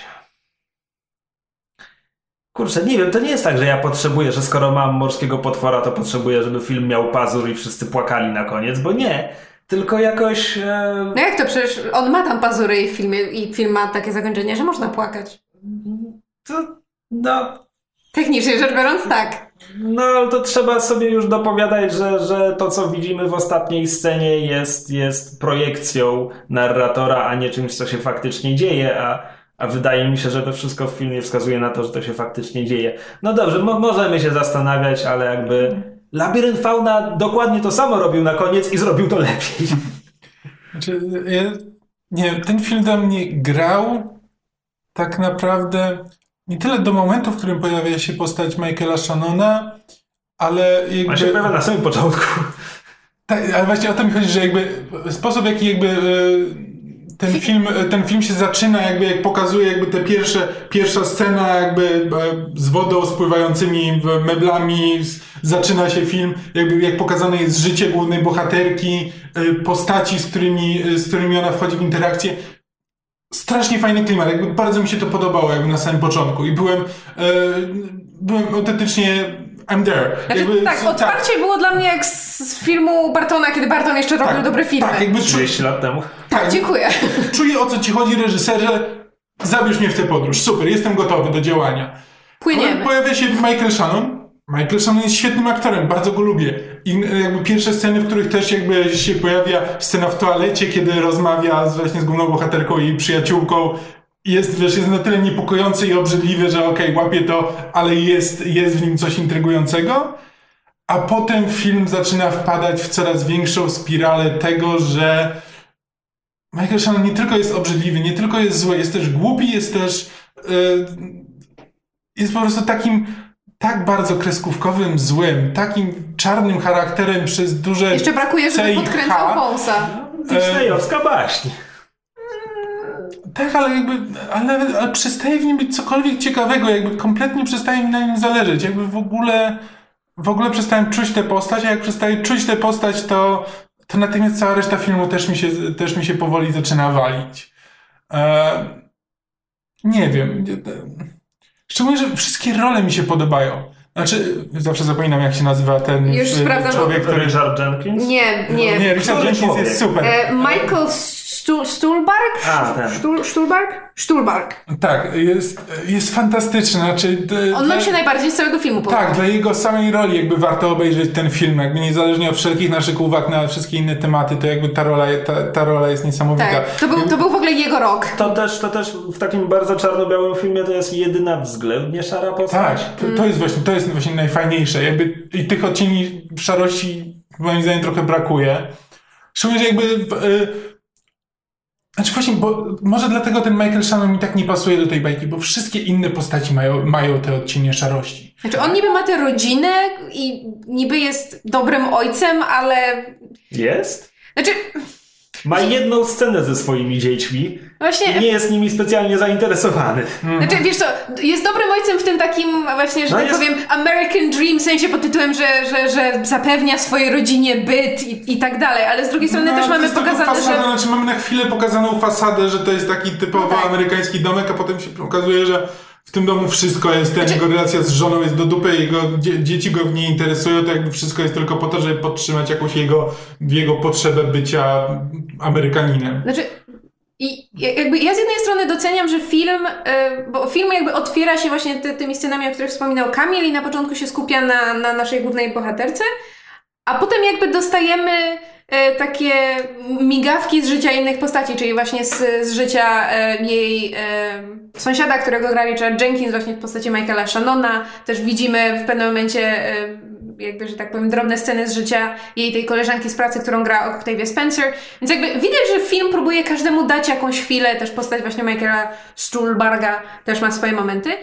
Ale to, co Kamil mówił, że w pewnym momencie jakby film znaczy przeszarżował trochę postać Michaela Shannona. Ja coś też coś takiego odebrałam, natomiast miałam też w pewnym momencie wrażenie, że film w pewnym momencie zmienia optykę, to znaczy nagle z głównej, nagle film nie jest już o głównej bohaterce, tylko właśnie o postaci Michaela Shannona i o tym, jak on próbuje znaleźć to znaczy, winnych, czy... Jest, jest, jasne, jest to przeszarżowany film, ale na przykład scena, w której postać Michaela Shannona robi sobie krzywdę, żeby zastraszyć przesłuchiwaną osobę, dla mnie była bardzo udana i mocna i w ogóle. Dla mnie była głupia, dla mnie była bezdennie, bezdennie głupia. Znaczy w ogóle cały ten wątek z jego tymi palcami jest dla mnie bezdennie, bezdennie głupi. Co tylko ja też tego nie kopiłem. znaczy, nie wiem, znaczy nie, nie, nie jestem w stanie wymyślić przykładów, ale mam wrażenie, że jakby zły robiący sobie krzywdę, żeby kogoś zastraszyć jest jakimś tropem, ale... Podaj mi przykłady. No właśnie, nie wiem, mam znaczy, wrażenie, że Dla mnie to jest strasznie dziecinne, to jest takie, na złość mamie odmrożę uszy. Znaczy, dobra, bo, bo wyś, wyś, zaczęliśmy od tego, że wam przytakiwałem, a powinienem wprost powiedzieć, że mi się ten film podobał zdecydowanie bardziej niż wam. Znaczy, Wolę ale... Labirynt Fauna, ale, ale uważam, że kształt wody jest sympatyczny, dziwny, udany. Absolutnie nie rozumiem, jakim cudem Akademia przestała mu te wszystkie nagrody. Nie dlatego, że uważam, że nie zasługuje, tylko że uważam, że jest na tyle dziwny i niehollywoodzki, mhm. że jestem zdziwiony, że został doceniony. Znaczy właśnie, z jednej strony jest niehollywoodzki, a z drugiej strony moim zdaniem jest bardzo hollywoodzki. To znaczy, to jest, to jest jakby film o e, outsiderach, którzy znajdują siebie w wielkim, szerokim świecie, zakochują się i ostatecznie niby zły, brzydki świat nad nimi zwycięża, ale czy rzeczywiście? To jest historia podnosząca na duchu, ciepła, sam mówisz disneyowska. To jest wbrew pozorom bardzo hollywoodzki film moim zdaniem, tylko ubrany w e, strój e, człowieka z, z laguny. E, ten, z Creature from the Black Lagoon. Tak. Znaczy, nie, tam, jest, tam jest naprawdę dużo dobrego. Jakby doceniam, co ten film robi. Znaczy, jakby w, w samej konstrukcji na przykład nie mam do niego zastrzeżeń. Jakby technicznie jest, jest doskonały. Tak, technicznie jest świetnie jakby zrealizowany. E, jakby z, ma bardzo konkretny jakby motyw przewodni jakby tej samotności, który prowadzi bardzo konsekwentnie, bo tam każda postać tak. jest jakby samotna, jakby to jest, to jest jakby główny e, główny motywator, no bo jakby mamy, no jakby główna, główna bohaterka to jest jakby oczywiste. Richard Jenkins, który jako ten y, kryptogej w latach mm, 60, 50 to jest, się dzieje w takim trochę odrealnionym e, czasie, ale, y, ale tak, no to jest coś takiego. E, E, jakby sam, sam potwór, który też jest wyciągnięty ze swojego domu, e, e, postać tego rosyjskiego szpiega też zostaje, te, też zostaje osamotniony, bo, bo ojczyzna go nie rozumie. Michael Shannon też dopiero odbija, odbija mu najbardziej wtedy, kiedy porzuca go jakby ojczyzna. To dla, jakby organizacja, której służył do tej pory. Jakby to wszystko tak, się nawet, składa w całość jakby konkretnie. Nawet postać Octavia Spencer, mimo że, że jest jakby zamężna i, i, i mieszka z tym mężem, też jakby jest sama, ma, ma mhm. tę przyjaciółkę właśnie w postaci głównej bohaterki, ale też w pewnym sensie jest sama w tym wszystkim. E, tak, to, to jest naprawdę dużo dobrego. Nie wiem, to po prostu gdzieś na mnie nie, za, nie zadziałało na jakby na etapie realizacji, gdzieś jakby w którymś momencie straciłem zainteresowanie jakby postaciami, czy po prostu poszło to w stronę, w którą, która dla mnie nie działała. Co jakby nie odmawiam temu filmowi absolutnie wartości artystycznych, e, tylko nie kupił mnie. Nawet sam nie, nie, staram się teraz dojść do tego, w którym momencie mnie, w którym momencie mnie zgubił, ale, e, ale jest to ciężkie, tak. Hmm. Znaczy ja czytam... jakby mówię, elementy są, elementy, wszystkie tak. elementy działają, a razem, a razem nie. Nie no. wiem czemu. Znaczy, ja czytałam bardzo ciekawy artykuł właśnie o tym, który próbował jakby zbadać czy rozważyć, dlaczego kształt wody odniósł taki sukces, dlaczego wygrał Oscara, dlaczego zebrał takie dobre recenzje i tam było bardzo, bardzo właśnie ciekawie rozpisane, że jakby biorąc pod uwagę, zwłaszcza w Stanach Zjednoczonych, obecną sytuację polityczną, gdzie jakby um, polityka wygląda jak wygląda, um, bardzo wiele mniejszości czuje się zagrożonych. Fakt, że taki film właśnie o o jakby o outsiderach, o jednostkach, które się czują nie na miejscu, czują się samotne i czują się w pewnym sensie ścigane, czy w jakiś sposób e, tłamszone, czy nienawidzone, e, i dostają swój happy end, prawda, odnajdują się ten, ten nasz e, ten potwór, potwór z wody i ta nasza bohaterka się odnajdują e, w taki czy inny sposób e, i, i czerpią z tego radość i czerpią z tego poczucie przynależności. Fakt, że taki film odniósł tak duży sukces i miał tak pozytywne recenzje i ludzie pod bardzo wieloma względami odbierali go szalenie emocjonalnie, no to zresztą widać było jakby, jak, jeśli się śledziło dyskusje w internecie właśnie, jak ludzie się zachwycali filmem, a, a, inni go krytykowali, to potem bardzo wie, wiele właśnie osób pisało o tym, jak na, nawet nie chodziło o to, jak film był zrealizowany, ale jak podziałał na ich emocje, jak ich właśnie wzruszył i porwał i, i dali się w to wciągnąć. Że jakby nie ma w tym nic dziwnego, właśnie biorąc pod uwagę obecną sytuację polityczną, zwłaszcza w Stanach, że jakby tego typu film. Znaczy, artykuł nie, nie do końca sugerował, że Del Toro w wyrachowany sposób zagrał na polityczno-społecznym e, klimacie obecnie panującym w Stanach. Natomiast sugerował, że być może studio też dlatego tak w film zainwestowało i, i film odniósł taki sukces. Ja się z tym nie kłócę. Mówię, artykuł był bardzo sensownie, sensownie napisany i, i rzeczywiście coś w tym e, widać też, zwłaszcza w internecie, który jakby, prawda, wziął ten motyw pod tytułem It's a porno about a girl boinking a fish. E, I szalenie się wszyscy do tego zapalili i pojawiły się dyskusje w e, szeroko pojętym fandomie na temat tego, że och, ludzie są tacy zaskoczeni, że wszyscy rzucili się do kina na film o kobiecie, która kocha się w rybie. Like, have you seen fandom? To jest nasz chleb powszedni, jakby zainteresowanie innością czy erotycznymi aspektami inności osamotnienia jest w fandomie od dawna i nic dziwnego, że teraz te tematy wychodzą jakby z, na światło dzienne. Więc wydaje mi się, że, że The, The Shape of Water jest bardzo ciekawym filmem, jakby tak w szerszym kontekście jest bardzo dobrze zrealizowany. Natomiast jestem szczerze zaskoczona tym, jak bardzo mnie nie ruszył. Biorąc pod uwagę, że wszystko to, o czym do tej pory mówiliśmy, jest właśnie bardzo w moją mańkę.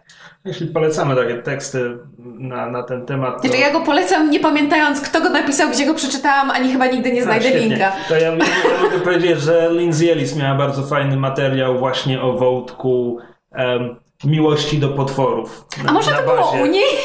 No to to był 20-minutowy film na YouTubie, a nie artykuł. Był późny wieczór, byłam zmęczona, oglądałam, potem czytałam rzeczy. Na Twitterze wpadam na linki do bardzo różnych artykułów, a potem nie pamiętam, co czytam. Tu nie było nic do czytania. No Jezus Maria, no książka, film, nieważne jak wchłaniasz wiedzę, no. No, w każdym razie Li- Lindsay Ellis warto oglądać i miała tym dobry materiał. Tak, zupełnie abstrahując od The Shape of the Water, teraz ma fantastyczną serię o Hobbicie i nagle nabrałam do niej ten szacunku jeszcze bardziej niż wcześniej. Że te serie, o Hobbicie można polecić. Jakby pierwsza to są, e, to są opinie, które można przeczytać jakby gdzie indziej. Znaczy to są wszystkie jakby takie zebrane do kupy postmortem Hobbita, czemu Hobbit nie działa. Natomiast druga część to jest autentycznie jej oryginalne e, Znaczy w ogóle, bo to, ma, to będzie miało trzy części, to ma fantastyczną konstrukcję jako całość. Tak, bo to jest jakby ona rozmawia z jednym z aktorów, którzy grali Krasnoludy, który jakby opowiada bardzo szczerze o tym, co się zmieniło w trakcie realizacji i, i jak to wpłynęło na przykład na aktorów i na ekipę i tak dalej, i tak dalej. Jest sporo nowych materiałów e, i sporo nowych przemyśleń, i więc ten, te, nie artykuł, kur- teraz, teraz, ja, teraz ja mylę wideo z artykułami, e, to, to wideo warto obejrzeć. Ale tak, bo mówiliśmy o w Hobbicie Mówiliśmy o Shape of Water, Guillermo del Toro, Hobbit. Nieważne, skończmy ten wątek. Guillermo del Toro miał robić Hobbita? No właśnie o to, o to mi chodzi, tak. Wszystko się łączy. Przechodzimy dalej. W naturalny sposób przechodzimy dalej. No dobra, to ja mam tę jedyną premierę tygodnia w tym miesiącu. E, Co mi przypomina, wiecie o czym zapomnieliśmy? Nagrywając tak raz na dwa tygodnie i w ogóle przegapiając rzeczy i tak dalej, no bo ten odcinek ukaże się 9 kwietnia. A wiecie co? Mysz masz 1 ma już cztery... Pięć lat. Na pięć lat! Można już go posłać do przedszkola. Chyba. No, dwa lata temu można było posłać do przedszkola. They held us back a year, because we're so smart. E, To nie tak działa. To ci mama wmawiała. Nie, nie. Właśnie chciałem zapytać, czemu zdejmujecie obrączki do nagrania. Ja się nie ubawię, bo... Nie zdejmuję obrączek do nagrania, to jestem wciąż nieprzyzwyczajony, więc czasami ją zdejmuję, bo... Tak, czekaliśmy na trzy miesiące, aż wrócę od jubilera. Pozdrawiamy naszego kolegę Tomka, który na pewno nas nie słucha. Na pewno.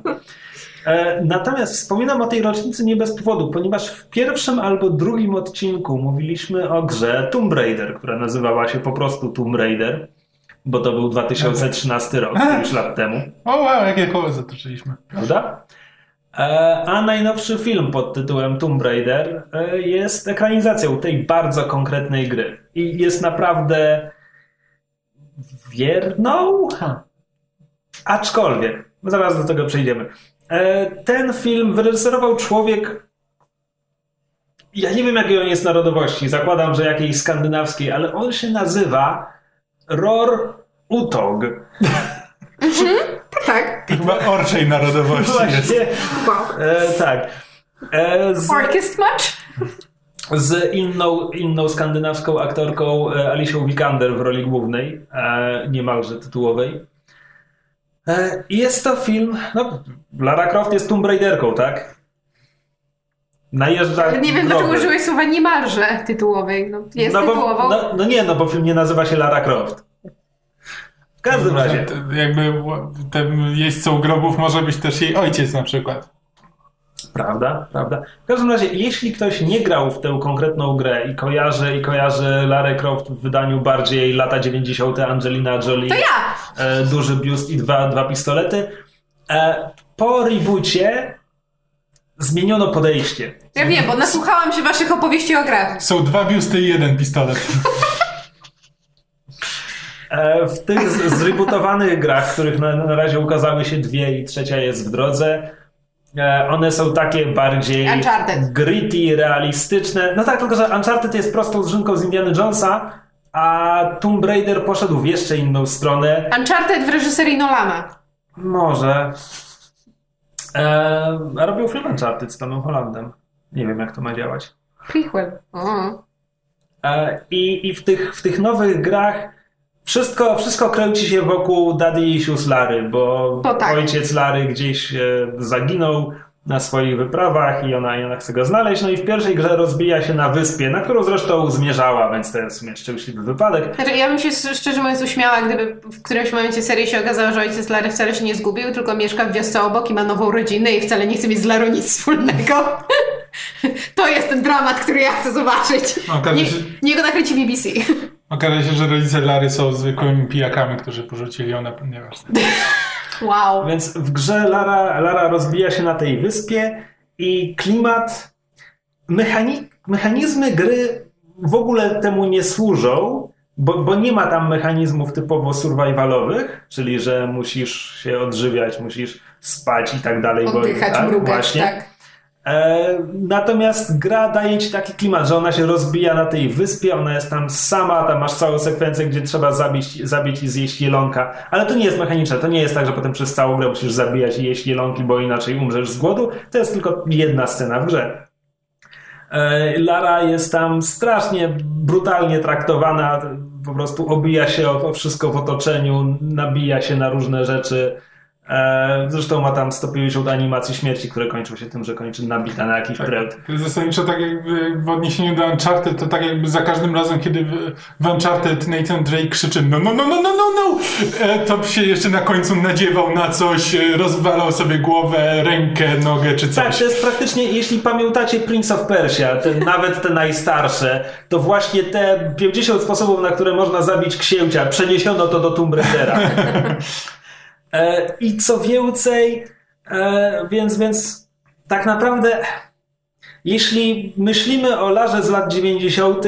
i abstrahując od jej wyglądu i dwóch pistoletów, chcemy ją jakoś określić, to powiemy odważna pani archeolog, nie mająca szacunku do zabytków, tak jak Indiana Jones. Jeśli chcemy w podobny sposób zwarcie określić Larę, tę nową, zrebootowaną, no to New, Lara. to twórcy gry robią to za nas. Bo jak przejdziemy tę grę, mamy hasło, które ma nam przyświecać i ma, ma zawierać Larę w pigułce i to hasło brzmi A survivor is born. Najważniejszą cechą nowej Lary jest to, że przeżyje wszystko. Co jak dla mnie jest bardzo dziwnym odczytaniem postaci. I nie rozumiem, czemu poszli w tę stronę. To, ale to jest do tego stopnia, że ona, ona się interesuje archeologią, ale absolutnie nie jest archeolożką. Nie ma takiego wykształcenia nawet w tę stronę. Y, I jakby gry nie wiem, jak wygląda druga Rise of the Tomb Raider, bo w to już nie grałem, ale w tej Mhm. pierwszej Lara mogła znajdywać jakieś artefakty i widać było, że jest tym zainteresowana, bo, bo mamy wtedy taką narrację, gdzie ona mówi, o fajne, to jest tam XVIII-wieczne japońskie coś tam. I to, to było, wyrażało zainteresowanie, ale to nie jest coś, czym ona się zajmuje. Bardziej jakby po ojcu jej zostało. Szczególnie, Tak. że kolejnym hasłem przyświecającym to jest Jurek Croft, Lara! Tak. E, no więc film jest zaskakująco wierną adaptacją tej konkretnej gry, a to oznacza również zaskakująco wierną adaptację tej konkretnej bohaterki. Gdzie powiedziałbym, że to idzie nawet dalej, gdzie w filmie to już totalnie jest tak, że archeologia jest czymś, czym zajmował się jej ojciec i to też, to nie było jego wykształcenie ani nic takiego, tylko on po śmierci żony zaczął się tym interesować z różnych powodów. E, W każdym razie Nie chcę być klaunem, tato, nie rozumiesz. W każdym razie film e, jest wiernie bierze z gry pewną ikonografię, sposób, w ogóle to jak Lara wygląda w filmie to jest jeden do jednego jej, jej wygląd z gry. E, rekwizyty, którymi się posługuje, czekan, łuk, to jest w tym filmie. E, tematyka, jakby ten, ten survivalowy aspekt jest w filmie, a Lara jest obijana przez przeciwników, obija się o przyrodę, dzieją się jej złe rzeczy, ale tak jak w grze podniesie się i, i będzie, będzie szła dalej. Są też elementy magiczne? Do tego wrócę Dobra. potem. E, natomiast niestety wziął to również to, że napełdzają ją daddy issues i ta filmowa Lara jest jeszcze mniej zainteresowana archeologią niż, niż ta growa, nawet ta nowa. I znowu, e, jej ojciec w to poszedł i ona zasadniczo po, tam 7 lat po zaginięciu ojca, y, pani z firmy, która prowadzi firmę ojca, mówi jej: Słuchaj, minęło tyle lat, japońska policja od 5 lat już go nawet nie szuka, musisz w końcu podpisać papier, który, że uznajemy go za, za zmarłego. Wtedy odziedziczysz to wszystko i, i jest spoko. Jeśli tego nie zrobisz, cały jego majątek zostanie zlicytowany. I to jest coś, co w końcu popycha Larę, żeby. E, nie, przepraszam. E, Lara już ma to podpisać, ale wtedy Derek Jacobi się zbyt szybko da, przekazuje jej jedną z tam prywatnych rzeczy o, o jej ojca, które miał jej przekazać w momencie, gdy zostanie, gdy ojciec zginie lub zostanie uznany za zmarłego. I ona jeszcze nie podpisze papiera, papieru, ale już sięga po tę łamigłówkę, rozwiązuje ją i tam znajduje kluczyk do czegoś i wskazówkę, do czego ma być kluczyk. I to jest impuls, który popycha Larę, żeby tam odnajduje tajny gabinet swojego ojca, z którego się dowiaduje, że on właśnie zaczął się interesować różnymi tymi tajemniczymi, historycznymi artefaktami i tak dalej. E, Plus od razu mamy wzmiankę o złej organizacji Trinity, która chce położyć łapę na mocy cesarzowej Chimiko i dlatego on jedzie odnaleźć jej grup przed Trinity, żeby, żeby Aha! tak, właśnie. I to jest jakby, to jest to, co popycha Larę, żeby pójść śladami ojca, no bo wcześniej nie miała żadnego śladu, tak? Nie miała, nie miała za czym pójść. Co prowadzi przez przystanek w Hongkongu, żeby się zaokreutować, prowadzi do rozbicia na wyspie. I jakby gra zaczyna się w momencie rozbicia na wyspie, film dociera do tego momentu gdzieś tak na koniec pierwszego aktu, w połowie drugiego, trudno, trudno mi powiedzieć. I szczerze mówiąc mi się to podoba. Znaczy, film bierze tamtą grę, bierze tamtą historię, zachowuje jej ogólne ramy, to znaczy to, że Lara idzie tropem ojca i rozbija się na wyspie, a na wyspie są źli ludzie. A Czy mamy powiedziane w filmie, kim właściwie jest Lara, jeśli nie jest archeologiem? Czy... E, jest kurierem rowerowym. Nie poszła na studia. E, wiesz co, film, film zaczyna się od sekwencji, znaczy film zaczyna się od koszmarnej narracji ojca Lary, który, która mówi nam informacje, które potem Lara przeczyta w jego notatkach i wtedy znowu będziemy mieć tę narrację, tylko streszczoną. E, Lara mieszka w Londynie, ma problemy z pieniędzmi, bo ponieważ nie chce uznać ojca za zmarłego, więc nie ma dostępu do jego fortuny, więc pracuje jako kurier rowerowy. Jest długa sekwencja pościgu rowerowego, która e, mi się podobała, ale rozmawiałem już sobie z ocią i usłyszałem, że jest tam po nic i jest beznadziejna i co to miało być, więc rozbieżne opinie. A, e, więc zasadniczo Film, e, film bierze tę, tę historię z gry, bie- bierze jej ramy, wywala przeciwników, to znaczy absolutnie nie ma tego zwariowanego kapłana i kultu solarnego i tak dalej i bardzo dobrze. E, wywala obsadę drugoplanową, to znaczy zamiast załogi statku i członków tej wyprawy, których mamy w grze i których tam ratujemy po pięć razy, bo ciągle ktoś ich porywa. E, w grze jest... Zaganianie kotów. W grze... Chodź tu. Zaganianie niemowlaków do zagrody. No to jest znowu odszedł. No nie, dingo go porwały. Nieważne. A to nie jest bardziej jak te, ci, ci opiekunowie w, w placówkach, gdzie się wychowuje młode pandy? I co, one cały czas wyłażą z końca i oni muszą je z powrotem. Się powoli. Cała załoga odturliwuje się powoli, a Lara musi ich łapać. Więc w grze były cztery takie postaci drugoplanowe, które rozbijają się razem z Larą na tej wyspie i tam trzeba ich znaleźć, trzeba ich ratować i w ogóle każdą z tych postaci da się opisać w dwóch słowach. Żadna z nich nie była ciekawa, z żadną z nich gra nie zrobiła nic ciekawego. Oni wszyscy wylecieli z tej fabuły, zostali zastąpieni przez um, kapitana statku imieniem e, Luren, e, który jest grany przez Daniela Wu który nie jest specjalnie złożoną postacią, ale wypada sympatycznie, plus e, dostaje motywację, czemu w ogóle tam płynie, bo okazuje się, że ojciec Lary wynajął z kolei jego ojca i jego kuter, żeby, żeby dotrzeć na tę wyspę. Wszystko zostaje w rodzinie. Tak. Więc Lara i, i Luren oboje szukają swoich ojców, aczkolwiek z różnym nastawieniem, spodziewają się znaleźć różne rzeczy na wyspie i tak dalej. Luren jest spoko, polubiłem go, mam Chciałem powiedzieć, mam nadzieję, że wróci w sequelu, ale nie, czekaj, Tomb Raider zarobił już 250 milionów, to myślę, że oni myślę, że nie mieli dużo większych oczekiwań i będzie sequel, nie wiem. W każdym razie chciałbym dostać sequel. E, zamiast tego na wyspie mamy złych ludzi z tej złej organizacji Trinity, którymi kieruje Walton Goggins, który jest ciekawym złolem, bo jakby on jest tam tylko człowiekiem, którego zła organizacja wynajęła do pracy. On nie wierzy w jej cele i tak dalej, ale zła organizacja jest zła, więc jakby nie dają mu urlopu, dopóki nie wykona pracy, czyli nie znajdzie na wyspie tego, co ma tam znaleźć, więc jest tam już od siedmiu lat, trochę, trochę zwariował. E, jest spoko. Znowu, to nie jest złożona postać. W tym filmie nie ma złożonych postaci. A Waltona Gogginsa zawsze się dobrze ogląda. E, ale, ale on wypada spoko. E, więc jakby napisałem to już na fanpage'u, że to, to, jest, to jest przeciętny film. Bawiłem się na nim całkiem nieźle.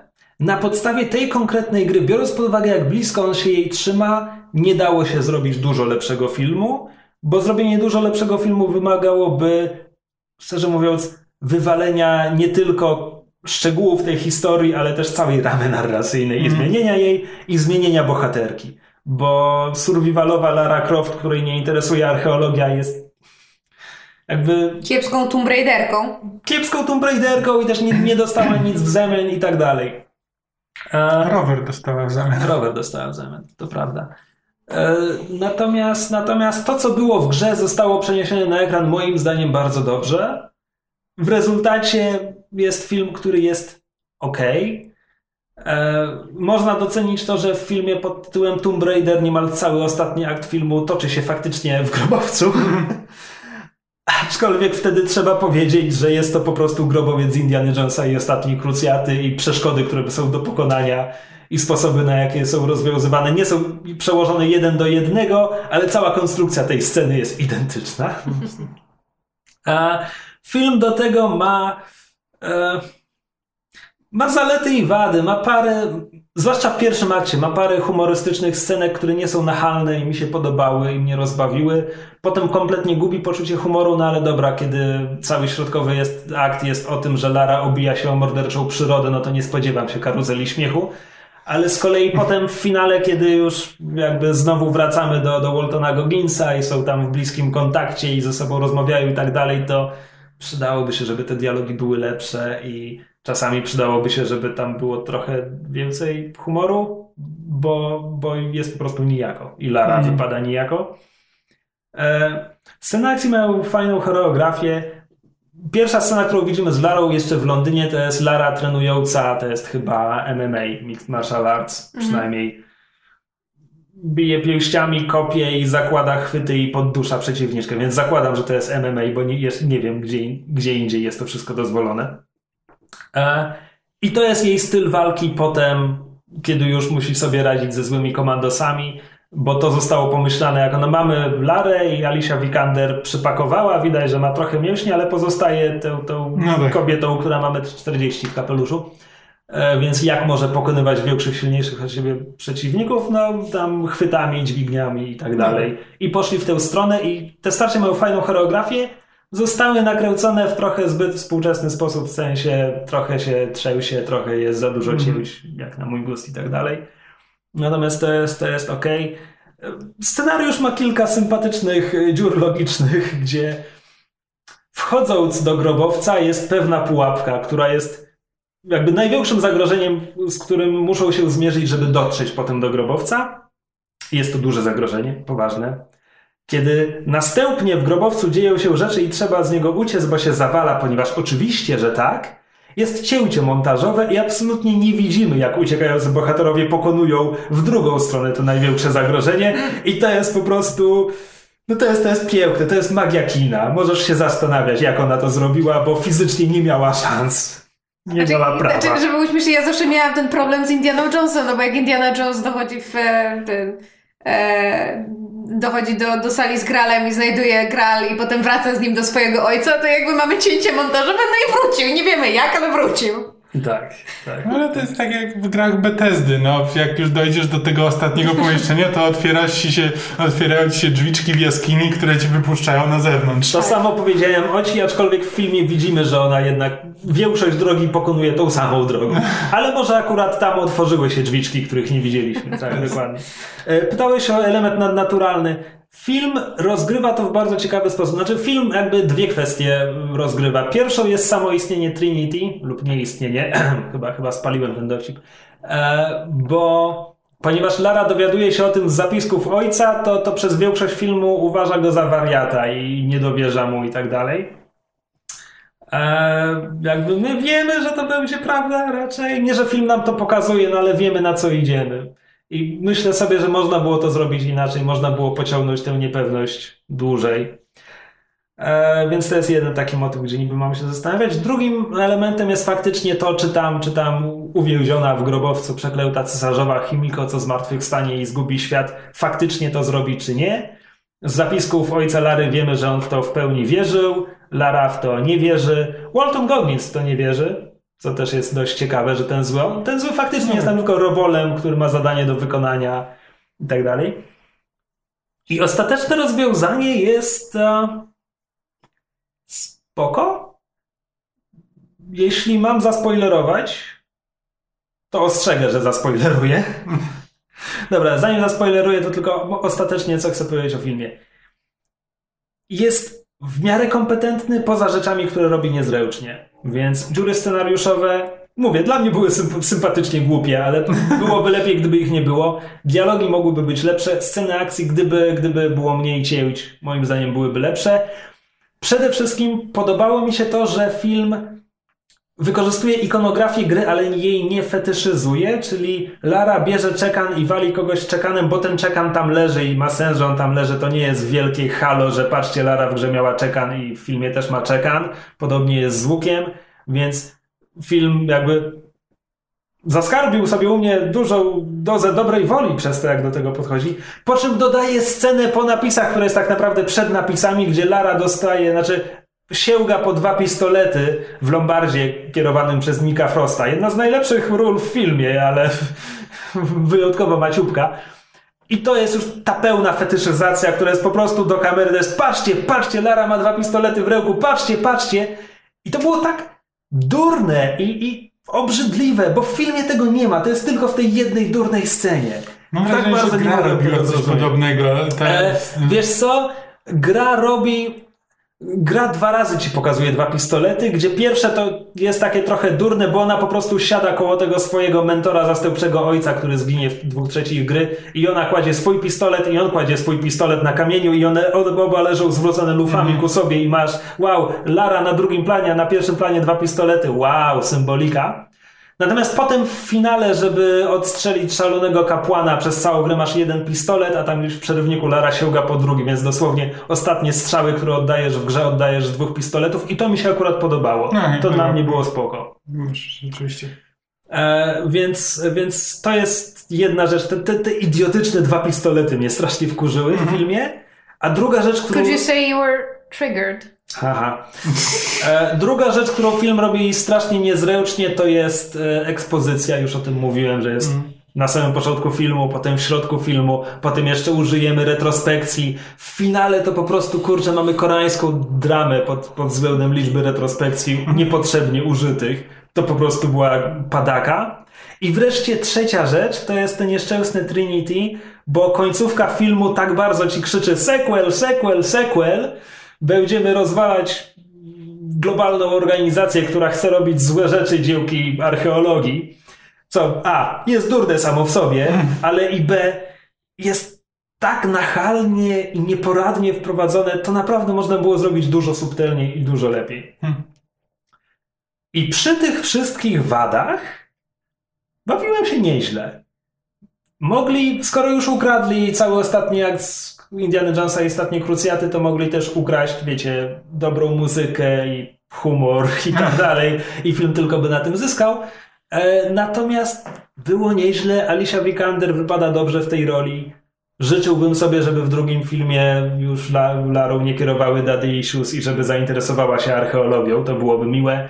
Również byłoby fajnie, gdyby film pokazywał nam, że ona myśli nad rozwiązywaniem łamigłówek, bo w tym filmie raz czy dwa myśli i, i zajmuje jej sporo czasu dotarcie do odpowiedniego rozwiązania, a inne dwa razy po prostu musi rozwiązać łamigłówkę i nic nie wiedząc o tym, po prostu bierze coś do rełki, pyk, pyk, pyk, rozwiązane.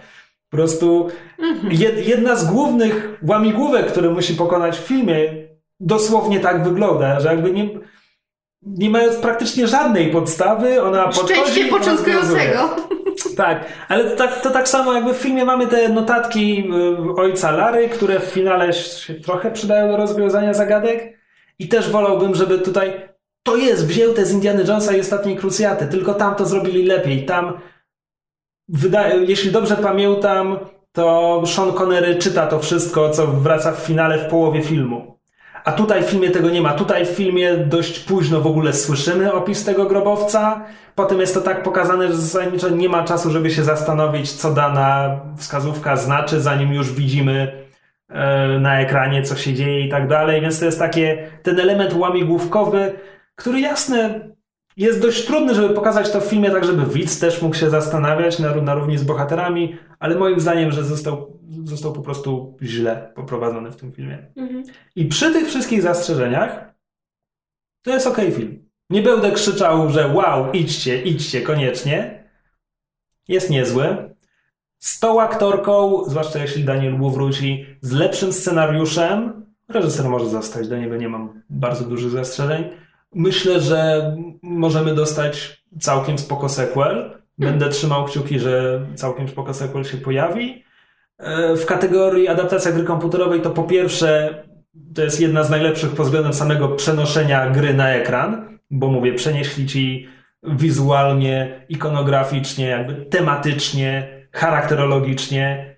I teraz problemem jest gra. Gdyby gra była lepsza, gdyby gra miała lepszy scenariusz, gdyby pokazywała bohaterkę, która byłaby bardziej jak Lara, i gdyby to przenieść, to, to, to, byłby, to byłby świetny Tomb Raider. Ale ponieważ sama gra jest tak odległa od klasycznego Tomb Raidera, więc nie możemy narzekać na film, że on taki jest. Bo film jest po prostu wierną, dobrą ekranizacją gry, No tak. która sama w sobie nie była wierna swoim pierwowzorom. E, ale tak, jakby kategoria ekranizacja gry komputerowej to jest dla mnie po prostu najlepsza z, z ręką za plecami, no bo, no bo jaką ma konkurencję. Dobra, i teraz wreszcie segment spoilerowy, krótki. E, ostatecznie po otwarciu grobowca okazuje się, że Chimiko nie miała magicznych mocy, tylko była zarażona absurdalnie wirulentną chorobą, który jest tak trochę wirusem zombie. Znaczy nie, no, no tak działa. Tak, osoba, która zostanie zarażona, zaczyna po prostu gnić w oczach absurdalnie szybko, więc nominalnie to jest science fiction, ale działa jak magia, no bo ktoś do, dotknął, dotknął truchełka cesarzowej i po, po pół minuty później podnosi rękę i ona jest już taka jak, jak w mumii Somersa, jak zanim ten e, jak się nazywa? Wor, Wormin ten aktor? Nie pamiętam. Zanim Faraon się, Faraon, kapłan. Imhotep. Właśnie, zanim, zanim Imhotep zaczął wyglądać jak aktor, to I wygląda jak kiepskie CGI. tak, dokładnie, tak. To tak wygląda człowiek zarażony przez chimiko. Wow, dobrnęliśmy do tego w końcu. E, Brawo. po czym, po czym parę minut później jeszcze zaczyna szaleć i atakować wszystkich naokoło. No tak. E, No i okazuje się, że złej organizacji na tym zależy, no bo chcą z tego zrobić broń biologiczną, No, ponieważ oczywiście, że że tak. No tak, scenariusz drugiej Lary. E, Przy czym tutaj jest pytanie, ile właściwie zła organizacja o tym wiedziała, więc w drugim filmie może się okazać, że zła organizacja wierzy w magię, bo absolutnie nie było podstaw, żeby wiedzieć, że, że to się okaże po otwarciu grobowca. I dla mnie to jest okej, bo to znaczy, jakby na to spojrzeć, no to faktycznie biorą coś absurdalnie niezwykłego, próbują to wytłumaczyć naukowo. No i oczywiście możemy sobie powiedzieć, że kilkaset lat temu, czy parę tysięcy lat temu, czy kiedy właściwie zamknięto chemiko w grobowcu, jej poddani jakby potraktowaliby to jako magiczną klątwę. No tak. No tak, oczywiście. I podoba mi się to podejście, co jest oczywiście innym podejściem niż w grach, gdzie mamy japońskie giganty, które nigdy nie są wyjaśnione i przyzywanie burzy przez ducha zmarłej cesarzowej. Ja chyba wolę to podejście filmowe. Znaczy, ja wiem, że w grach Tomb Raider po prostu nadnaturalne rzeczy są i one są w tym świecie. Podoba mi się, że w tym filmie ich nie ma. Nie obrażę się, jeśli w następnym filmie będą, jeśli będzie na to pomysł, tak jak tu jest na to pomysł. To nie jest szczególnie oryginalny pomysł, ale Spoko. Spoko. Podobało mi się. Legit. No więc wiem, wiem, że poeci ten film strasznie spłynął. No, ja nie mam, ja nie mam sentymentu do Tomb Raidera, takiego jakiego, jaki ma Ocia, bo ja grałem w 2D Manakrzyż tak naprawdę z tych starych gier i przeszedłem reboot pierwszy. I to jest zasadniczo moja znajomość growej Lary. Yy, widziałem filmy z Angeliną jo Jolie, nie podobały mi się, więc... I, i przeczytałem ze dwa komiksy, w tym chyba crossover z Darkness, czy czymś tam. Witchblade. pewnie. Witchblade, właśnie. Wiem też. E, czytałam. nie były dobre. Nie. E, więc absolutnie nie mam, nie mam e, sentymentu do, do Lary. Co powiedziawszy, Neo Lara, New Lara, she's a survivor. W tle leci Destiny's Child. Nie, nie jestem, nie, jestem przekonany do tej postaci. Jeśli film dostanie sequel, będę liczył, I'm że, a Tomb Raider. Nie? Nikt tego nie zrobił? że, że w następnym filmie Lara dostanie trochę charakterku i zainteresuje się archeologią i po prostu będzie trochę bardziej przypominać samą siebie. Mm. Tak nam dopomóż. Młoda jest jeszcze, ma czas się uczyć. Tak, tak nam dopomóż Croft. W filmie też padało Jure Croft, Jure Croft, ale, No tak. ale Lara twardo odpowiada I'm just not that kind of Croft, żeby potem się przekonać, że faktycznie coś w tym jest, a może i nie i w ogóle rzeczy się dzieją. Dobrze. I to tyle. Zasadniczo tak. Wątek ojca Lary był spoko poprowadzony i był ok. Nie mam nic przeciwko. Dobrze.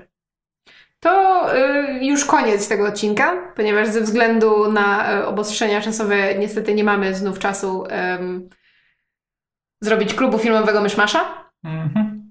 Usłyszymy się za miesiąc? Nie no, jak dobrze pójdzie, to za dwa tygodnie. Za dwa tygodnie jesteśmy, nie ma nas, więc... A, rzeczywiście, Jest- wracamy z Londynu. Jest problem logistyczny, co, co się stanie i wydaje mi się, że nie powinniśmy w tym momencie obiecywać, że odcinek będzie, bo diabli wiedzą. Znaczy, w takim razie być może wrócimy za trzy tygodnie, a jak nie, to rzeczywiście słyszymy się za miesiąc. E, natomiast być może będziemy mieli jakieś, e, znaczy na pewno będziemy mieli, tak Sesja na powiem, podsłuchu dla ludzi, którzy słuchają sesji na podsłuchu. Nie o to mi chodziło, ale dziękuję, że wszedłeś mi w słowo. Miałam raczej na myśli to, że będziemy mieli jakieś doniesienia z Londynu, ponieważ zamierzamy się bardzo ostro teatrzyć. I nie tylko. Więc może będziemy mieli jakiś y, myszmasz y, travel log wrażenia z podróży, bo jedziemy całą zgrają. Ale tak, będziecie mogli słuchać sesji na podsłuchu, e, będziecie mogli również słuchać całego archiwum Podsłuchane, gdzie jest dużo różnych fajnych podcastów, nie tylko z nami, ale też z nami. Postaramy się, żeby kowboje się ukazali wtedy, kiedy mają się ukazać. Ale nie obiecujemy tego. W ogóle nic nie obiecujemy. Nie róbcie sobie żadnych nadziei. Dokładnie. Nadzieja nie jest w myszmaszu. E, I to tyle w tym tygodniu. E, Nieważne. Nieważne. Chciałem nawiązać do Ready Player One, ten You'll be disappointed. Czy jakkolwiek to tam było. Dobrze. E, to tyle w tym tygodniu. Dziękujemy bardzo za uwagę. Jeżeli macie e, jakieś komentarze, pytania, sugestie, jeżeli chcecie z nami e, pogadać na jakieś tematy, z czymś się nie zgadzacie albo bardzo zgadzacie, możecie nam to napisać w komentarzach na, pod odcinkiem na YouTubie. Możecie nam to napisać na naszym fanpage'u na Facebooku, Myszmasz Podcast Popkulturalny. Możecie to napisać w komentarzach do odcinka na naszej stronie myszmasz.pl. Możecie się z nami skontaktować osobiście, gdybyście mieli takie życzenie, e, pisząc do nas, do nas na myszmaszpodcast.gmail.com myślałem, że chcesz zaprosić ludzi do domu. Nie, ale cieszę się, że twój mózg poszedł w tamtym kierunku. No bo osobiście to nie, jakoś osobiście nie znaczy dla mnie mailowo. Dobrze, nieważne. Bardziej bezpośrednio, chyba. E, możecie do, do nas również tweetnąć. Już nie 140 znaków, tylko 260 znaków. Czy tam ile jest? 280.